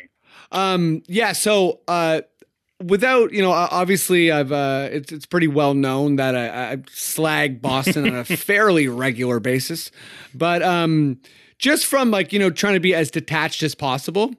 I would say that uh, I do think it makes us the favorite in the East. Um, again, there's so many assumptions. Uh, you know, if you're comparing these two teams, let's assume uh, Hayward makes a full recovery and can play. Let's assume Kyrie, uh, for once in his life, has a healthy season. Let's assume that Tatum continues into you know superstardom. Basically, let's assume that uh, Horford doesn't age uh, too fast, or that Brown is you know maybe an All Star guy. So there's lots of different like. But if we're assuming the best from both teams, uh, I think for me, Kawhi really does tip it just because he's better than Irving. He's better than Tatum. He's better than Hayward and, and much better, like quite a bit better. So I think that really does tip the scales. Um, and this Raptor squad, you know, I, I, I'm, I'm one, I, I'm, maybe I'm delusional, but I, I was one of the only people who think who thought that we didn't need to shake things up. Again, I'm happy that we made ourselves better because you just you, you know you know Golden State got boogie right. You don't stop trying to improve. So that's kind of where I'm coming from. But I just think defensively, what we have and the switchability and OG in his second year, Siakam in his third year, um, you know Delon, VanVleet. We're, we're not only top heavy, we're ridiculously deep. So but again, Boston, Boston before this trade, I would say that Boston had the second best roster in the NBA. It was them or Houston. It was pretty tight. Um, right. But I think that just in terms of identity, um, if you are are not giving Rozier 30 minutes a game, Boston's defensive potential's capped. And I also think that Tatum is better than Hayward. So they got to figure out what's going on there. I, I, both both teams are really, really, really good. So I, I mean, I think it's it's the Raptors, but I don't think anyone who assumes that Boston is still better is necessarily, you know, out to lunch. Mm-hmm. hmm I also think that um, you're going to see it ultimately this this trade work out for both players, the main players, Demar and Kawhi, because apparently they're both right now miserable with this trade, according to all sort well, according to Demar's Right, yeah. Snapchat. and I think you're going to see Demar pull uh, the best season of his career next year. I, I, think. I 100% agree. I actually said that earlier in the episode. Uh, I, I think Demar is so such a such a hardworking guy, and the Spurs have transformed much lesser players into more efficient versions of themselves. So, I mean, Demar plus Pop, that he's going to have the best season of his career easily. I would say. Of course, and he's always responded really well to chips on his shoulder. When when the rankings of Sports Illustrated came out and had him not in the top 30, he said that that fueled him. So this is going to for sure make him, oh, okay. I mean, this team lied to me and told me I wouldn't be traded within the last two weeks, and now I'm going to play for one of the greatest coaches of all time. Like he can really tap into that. And and since you brought up Sports Illustrated, uh, one of my favorite podcasts is uh, is Ben Golliver and Andrew Sharp. And uh, man, those guys are low on DeRozan. And Ben's favorite team is the Spurs. So, mm. Ben, if you listen to this podcast, and I'm sure you don't because I'm totally irrelevant to you, but if this somehow gets to you, I hope you enjoy DeMar because you deserve DeMar and you're going to love him and you're going to regret a lot of the things you said about him. Nice. So, so that, that's a little that's a little jab at Ben Golliver, um, who I actually love so much. He's the best. But uh, no, they, they're they're ridiculously low on DeRozan, and I think you know there's going to be some. Well, what's it called when you change your opinion um, after the fact and pretend like that was always your opinion? There's a saying for that, isn't there? Yeah. Sorry, this is bad podcasting. hindsight. hindsight. Oh my god. Yeah, wow. hindsight. Yeah. No, there's there's going to be a lot of hindsight uh, with DeRozan, and I think a lot of people are going to be very impressed with him on the Spurs, and they're going to look at him totally differently, uh, and even his previous seasons. But yeah, I, I, think what's ex- I agree. Well, I think what's exciting from our end, this is what ultimately makes me happy about this trade. Next year in the playoffs, for the first time in my opinion, since probably Vince Carter against the Knicks, are we hands down we have the best player in a series when we're going into the playoffs and i don't think that we've really truly had that well i mean we can almost extend that a little bit further do we have the best player in the conference yeah exactly and if he's the player that he used to be we most certainly do God, like, doesn't he want to play? He's had, he only played nine games last year. He's going to be rusty as hell. You think he's just going to walk onto the Lakers next year after not playing for two seasons and uh, dunking like Jabbar? It's not going to happen. Yeah. Well, I don't know. I don't know if he ever dunked like Jabbar, but uh, I do. See, Matt always mocks me because I was on a I was on a TSN uh, basketball thing. Shout out to Alan Shane for getting me on there, and um, uh, they were talking about LeBron, and I was like, he's gonna pass Jabbar, and my voice went up so high and so nasally, yeah, it broke through the ceiling. It broke through the ceiling, and Matt Matt will often play that clip for me to listen to. It hurts every time. I gotta tell you. Um, Alex, we've uh, we, we've come up to our time here, but um, let me ask you one of the fan questions, if uh, if that's cool with you. Let's go. Okay. Um, oh, I like this one. This one's from uh, come from Jonathan Yam. Um, what pose would you choose for a Demar Derozan statue? uh, holding a bottle of Proactiv and reading the instructions on the uh, and how to. And That's too mean. I love him. He's one of my favorite rappers of all time. guy. But I had to get in one more proactive joke on the yeah, sure, sure. Okay. You know, we actually have so uh, some extra questions here too. So let me ask you another one. Um, this one's coming from Marco Multisanti. Does Demar eventually return and retire a Raptor? Oh, you know, if Vince didn't, who really does? But I think that Demar loved the city so much that he for sure will. You know what? Even if it's one of those he doesn't play the actual game, he just you know signs the fake Oh, like contract a- and retires that day. Like a Roy Halladay Yeah. scenario? Yeah. I would love Exactly. that. I, I mean, I just, I've loved watching DeMar grow so much. And he put the city on our back. Hashtag I got us. Hashtag prove him. I think all Mas- that. I think you know? Masai will have to be gone. It'll have to be a, a new president for him to Yeah. want to come back and do any kind of ceremony. Yeah, you I hear think he's you, pissed. You hear that, Masai, who Yeah, for sure also pissed. listens to this podcast. um, well, Alex, uh, thank you so much, dude. I appreciate you doing the podcast uh, and uh, all your basketball takes. Ben Davies. so we are here um, with a good friend of mine, Ben Davies, massive Raptors fan. I know he's going through uh, a shit ton of feelings today. He just told me that he broke uh, he broke the news to his brother. Um, this is this is a where were you kind of day. You were saying, Ben. Um, where were you? I was on Facebook first thing in the morning. Oh yeah, I just- nice and healthy like me. I just yeah, no, I just kind of I just kind of saw it and it was kind of uh like an oh my god moment and my my brother Justin Davies, JDATM was uh you know, he was just at home, he was asleep and I woke him up and I was like you better turn on TSN. Yeah, dude, you better. so, were you with him on the phone when he, um, like when he figured out it was DeRozan? Like, did did like I- what was his reaction?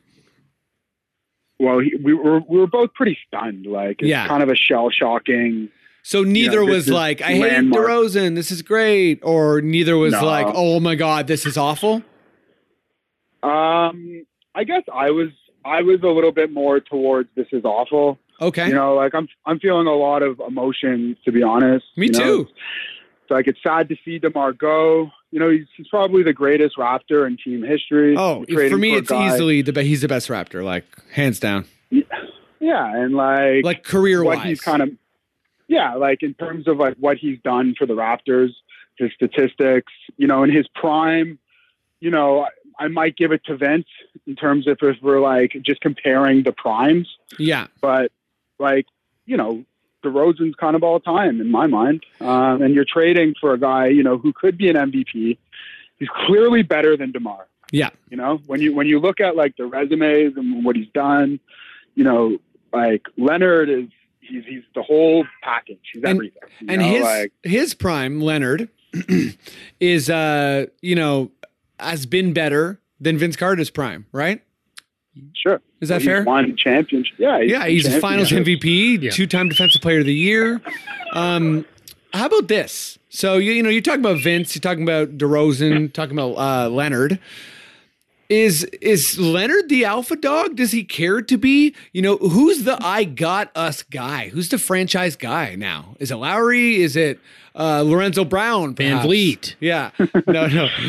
I think it's Valanciunas. To be honest with you, I think Valanciunas is going to have a massive year this year. He's longest Um, tenured, right? Yes. At this point? Yeah. Yeah. I I think JV's in line for a big year. Um, Hmm. But I, I also, you know, I, I think it's really Leonard's team to be had. Like, Right. if he wants to come and just take over everything, he can. You know, yeah, he like has the, the keys, to the, the city. keys are in his hand. Like we've given him everything, and if he wants to be that guy, like we want him to be that guy. and he has giant hands, so we'll obviously, obviously have a big, a big key for him. You know what I mean? Just so it doesn't like slip out of his hand or whatever. Um, what's your uh, what's your feeling on like some of the you know some of the periphery uh, stuff on the trade? You know, Danny Green, Jakob Poeltl, this this uh, unprotected pick. Um, what's your thoughts there? Uh, I'm I'm okay with the pick because it's uh, you know it's like 20 and up. Like like the the picks after 20 aren't going to be very significant. Yeah, and then it's So I'm- uh, I'm it turns okay into two uh, two second rounders immediately the next year. So that's basically what we gave the Spurs is two second round picks. like again, I'm I'm kind of mixed. You know, like if if Leonard is coming in and saying, you know, I want to sign a long term deal, you know, and I'm I'm all in on the Raptors, then yeah, like Jakob Poeltl, DeMar DeRozan, like it's a great deal.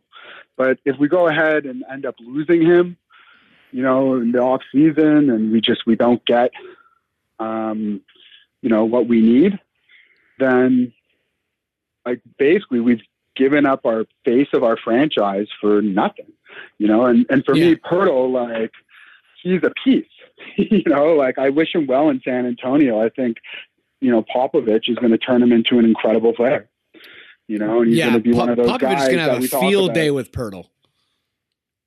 Of Yeah. of those uh, of OG of uh, Delon, uh, Siakam, and Poeltl, would you say he was the one out of that group that you wanted to send if you could to to the Spurs?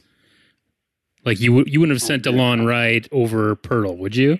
I would have sent DeLon over Poeltl, yes. Really? Personally, yeah. Oh, Just okay. because I think that Norm, if he had more regular minutes, could contribute. I really, really like DeLon. Um, I just think that I, for me, I, I would have sent Delon or Fred. Just because I think we have so much depth at the point guard position. Yeah.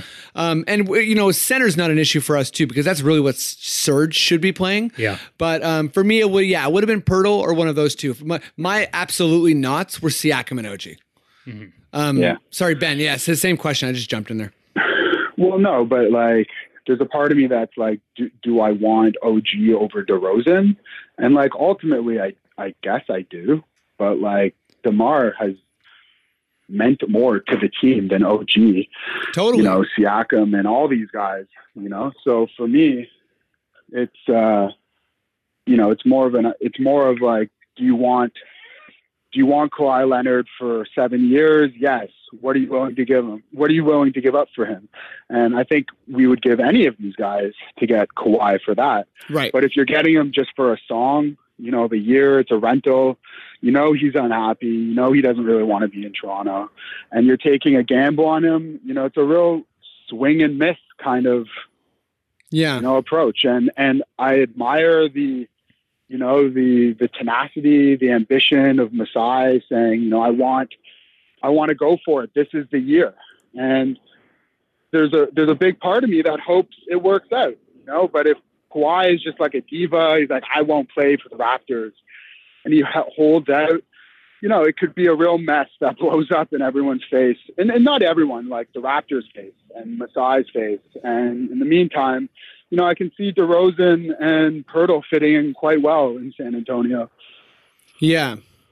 Here's a question: If uh, if it does become a you know a year long rental, and Kawhi does leave, how does that? How does the Paul George um, re-signing reflect? Like, did, did does it make it seem like? Or I, I, let me just rephrase that question. Uh, was Masai considering what happened in OKC with Paul George when he started going after Kawhi? for sure. Like you're you're clearing. DeMar DeRozan is making LeBron James type of money, and the problem is, is DeMar DeRozan is not at the level of a LeBron James. And if you're going to pay this guy, you know, all this money, you you want to secure these types of players because they don't come along too often.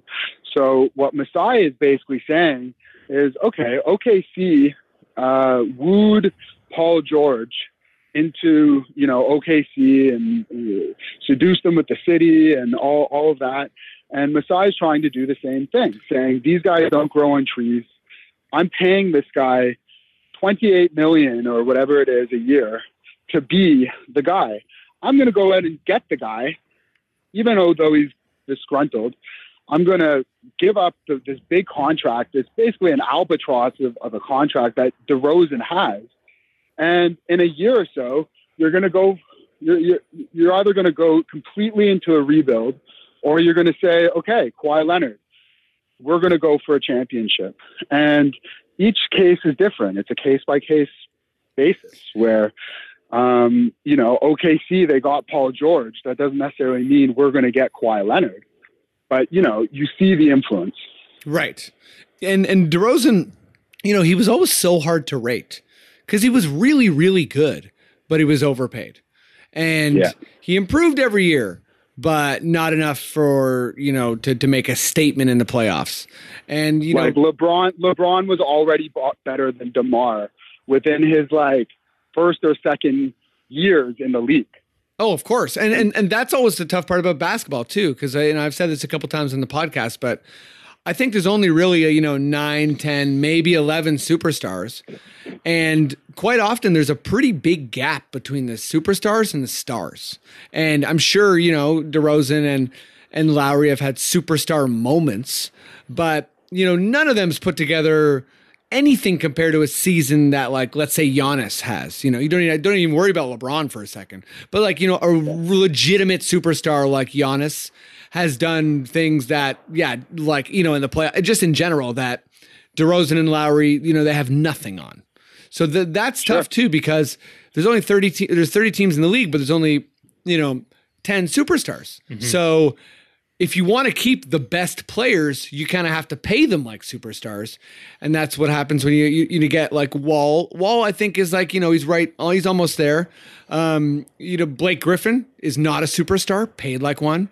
Um, some people would even say Damian Lillard is not a superstar. I think he's another guy who's kind of he's a bit better than DeRozan, but he's he's not anywhere as close to um, you know he's not close to Giannis either. You know what I mean?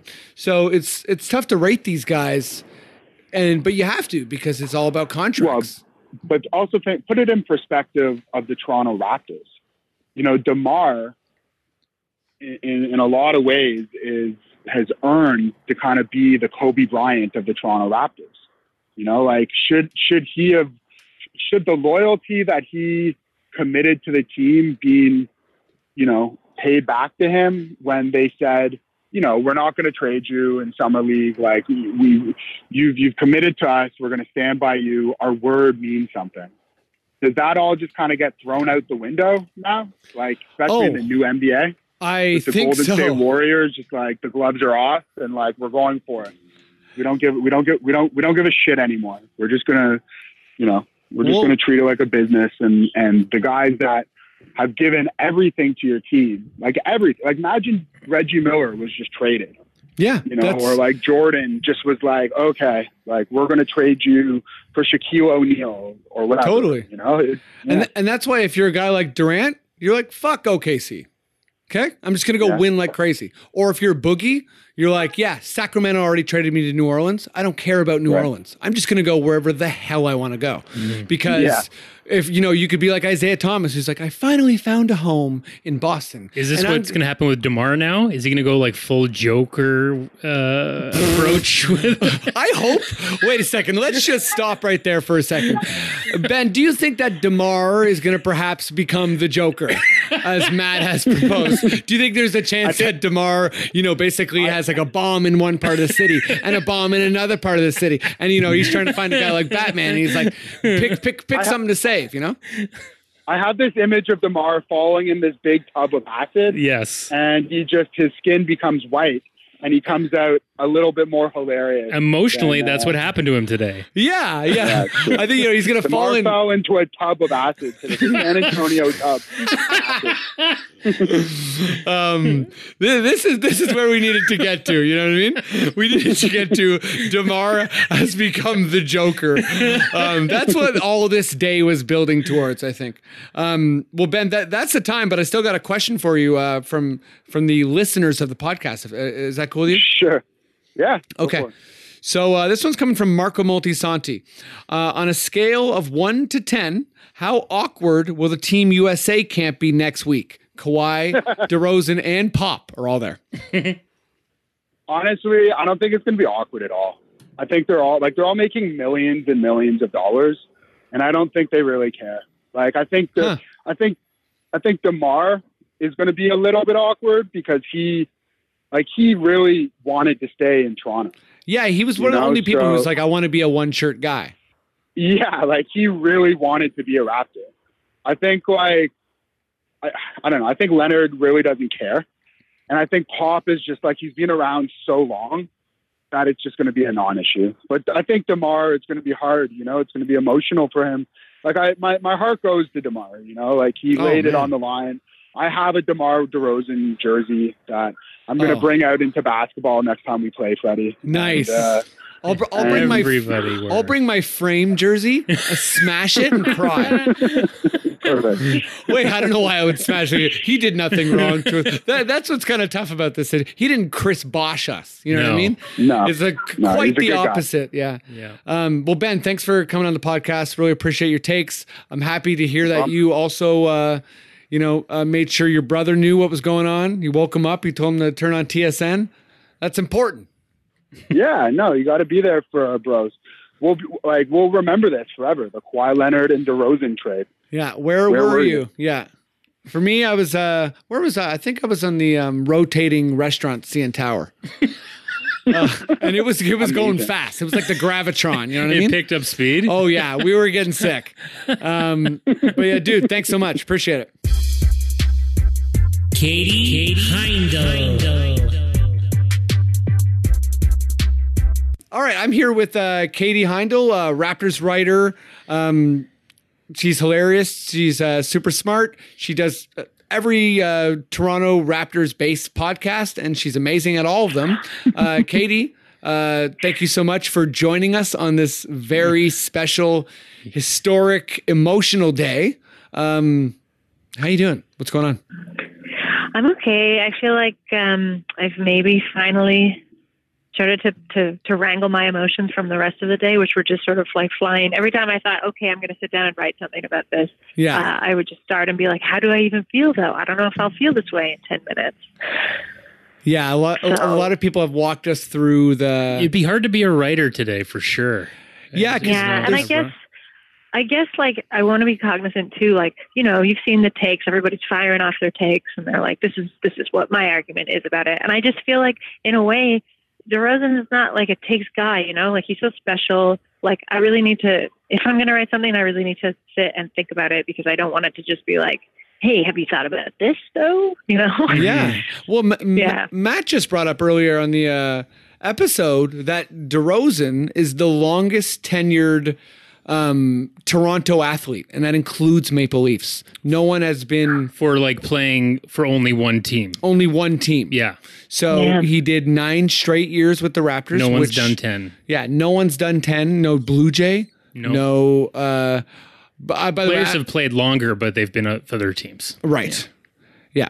So I'm believing Well- Matt, by the way. I don't know that for a fact. So if you're like a big baseball fan and you're Gord like, Miller. um, Gord no. Miller. Sounds accurate.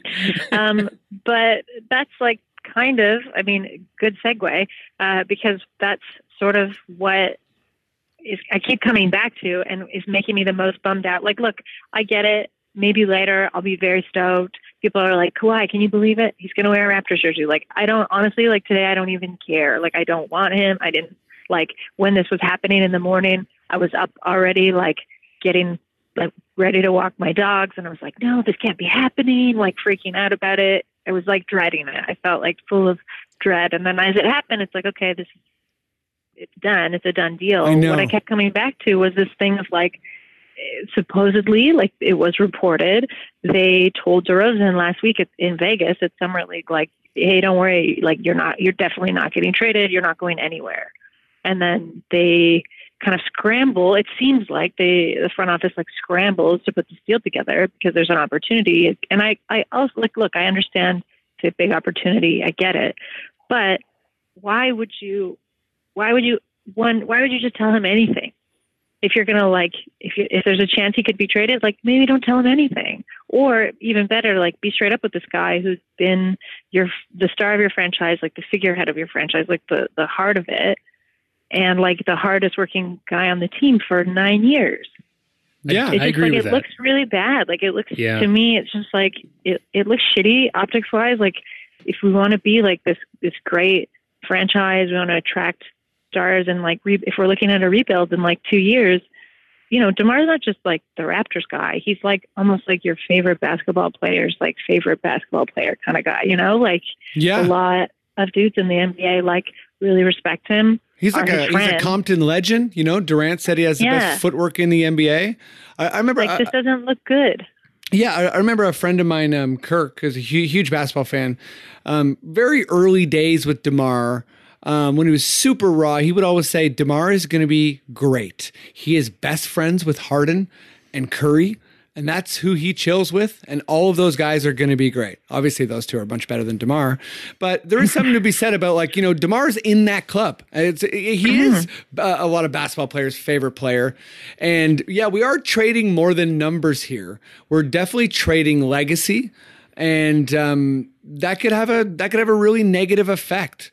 Uh, you know, I don't think Leonard is even if he has an, a really good year, he's not going to necessarily be sold on playing with Lowry. You know, um, it- I, I don't know. I feel like th- there was a lot that analytics couldn't measure when it came to DeRozan, and it seems like a, not a lot of those things came into came into uh, you know the front office's logic when they were conducting all this. Like I, I, I guess they paid him a lot of money, so whatever, it's a business. But for a, a team like the mm-hmm. Raptors, it's been a long road to legitimacy, and I get I get it. We're going for broke. That's cool, but at the same time, it can be bad. It can get worse.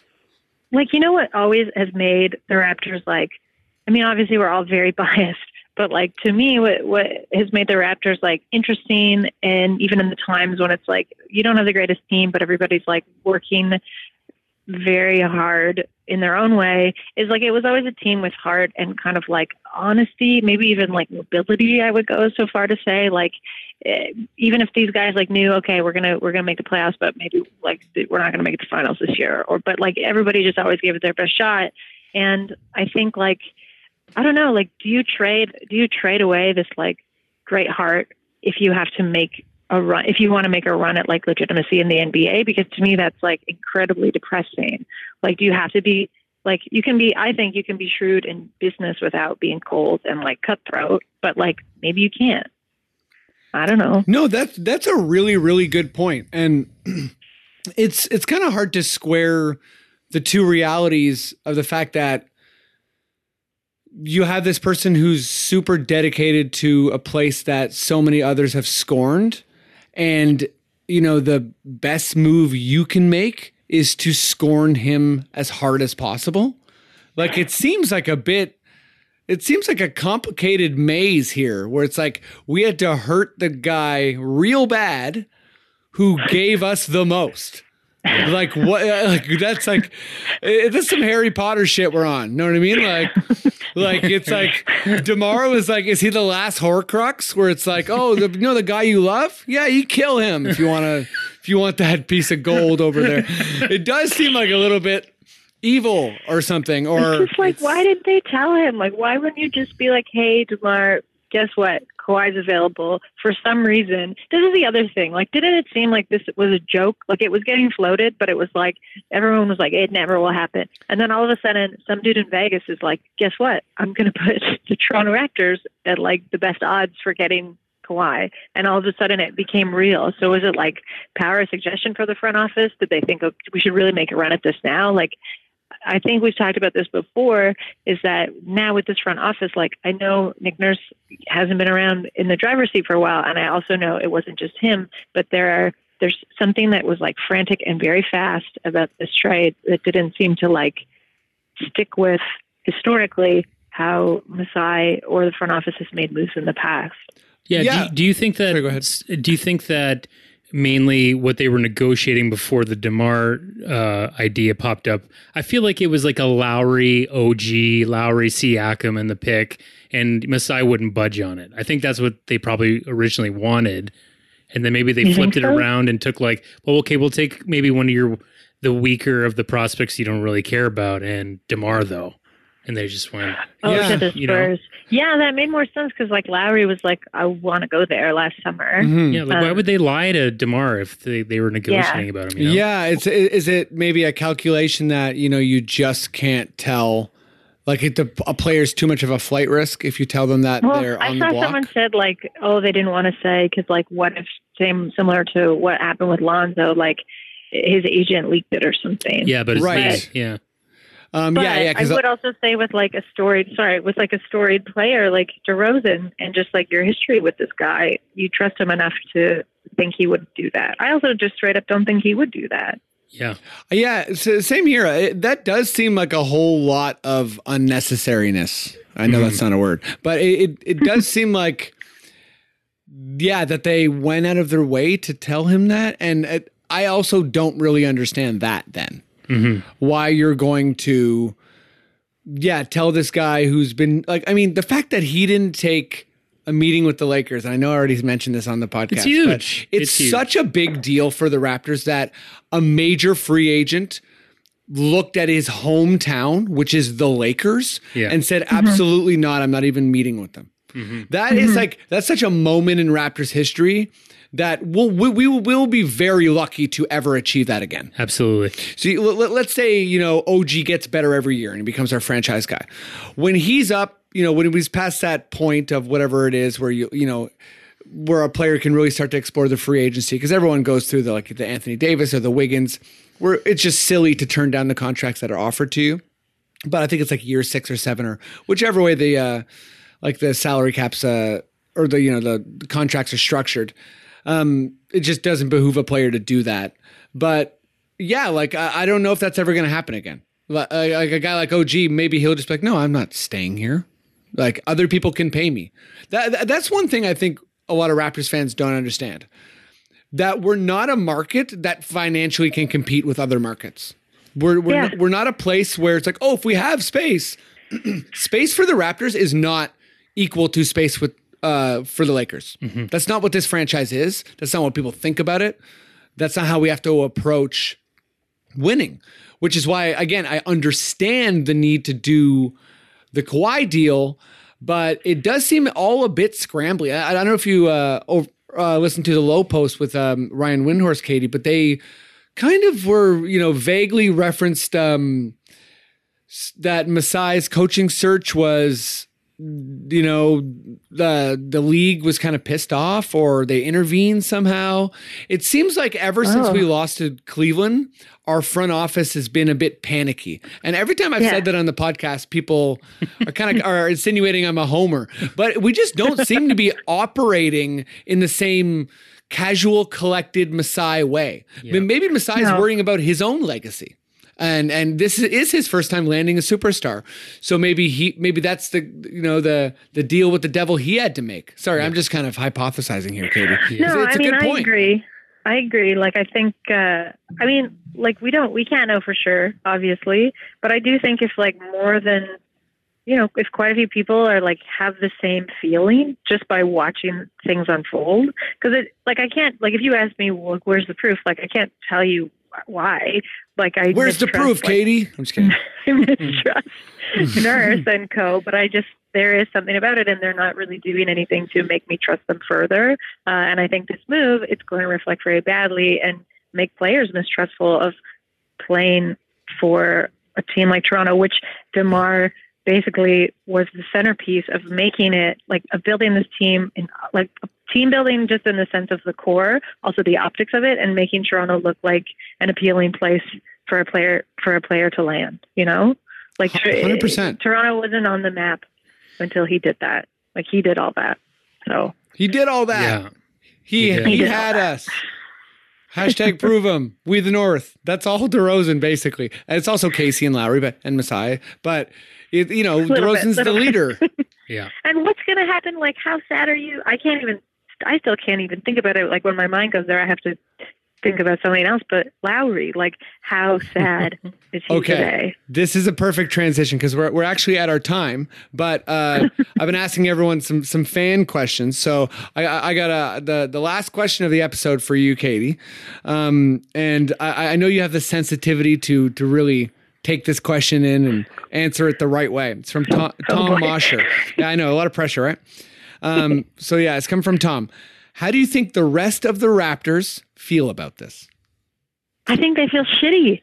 I think they probably feel really lousy. I think you're looking at like for the young guys, this is someone who was never like a you know a tyrant in the locker room, or it's not like a Kevin Garnett kind of situation where Right. you're like really or Kobe or like you're just shitty to the young guys. Like you want these guys. You want these guys on your team. You want them to do well. You're stoked for like anything they do. Like you believe in, like you're their biggest cheerleader. You know, so like they're now with like not to say Kyle's not a leader, but he's different and he leads differently than than Demar did. Yeah. So now you're without that guy. Your Kawhi's coming in, which is a huge question mark because you're just like I'm not gonna speak many words to this guy unless Yeah. he's like secretly very chatty in the locker room, but I don't think so. Uh, and then you have the guys that were like you have like Lowry and JV. Um, I mean, like you know, guys that have played with him for such a long time, and also just like people he sort of instantly gelled with. You know, like CJ, maybe even Ibaka. Like, who knows Yeah. what's going to happen with him? But you know, like I think they're all sort of. I think everybody's going to be sort of looking a bit sideways at um, the front office, and just be like, if this if this is where our team's at now, making these kind of cold, calculated moves, like, am I next? Do I want to stay here? It's just like everyone's been in a place where their their workplace becomes shitty like that, you know, Mhm. and uh, you start to question. It affects everyone from like the top down. So I Yeah. think I think it's going to have a huge effect on not just the the the way the team plays, but their their chemistry, which as we know with the Raptors, is like a very fragile ecosystem. Well, and it's funny how much we've emphasized, you know, in this era, chemistry and loyalty and pound the rock.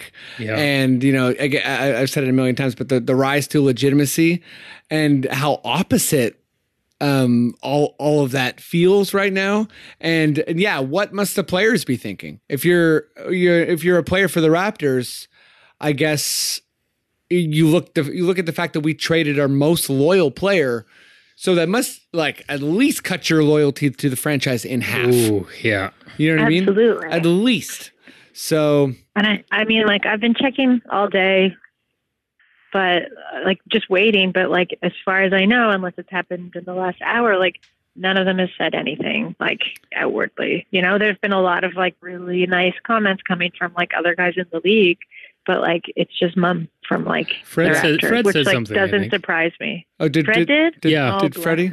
Yeah, Fred. He posted a picture of him and, and DeRozan and just said like he's the most realist guy I've ever met or something like that. Oof. Oh Yeah. my god, I'm Oh, gonna God. As real as it gets, baby. yeah like honestly if demar writes a player tribute that better be a book Yeah. okay i don't want no oh, article No. I mean, like they better build a website for his Yeah. player oh, tribune. Like it, it's better be lengthy.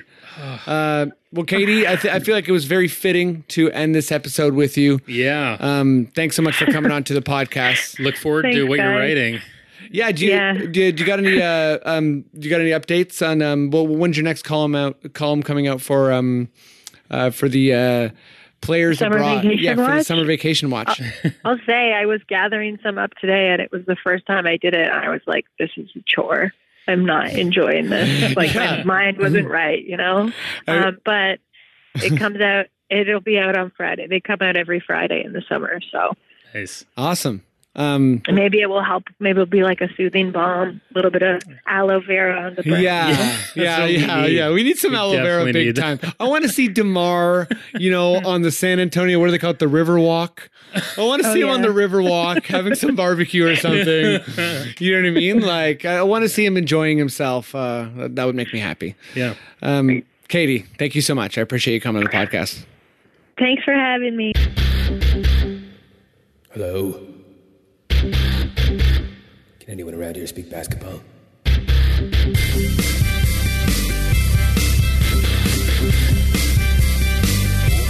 it is. It's the Confederacy of Dunks Basketball Podcast.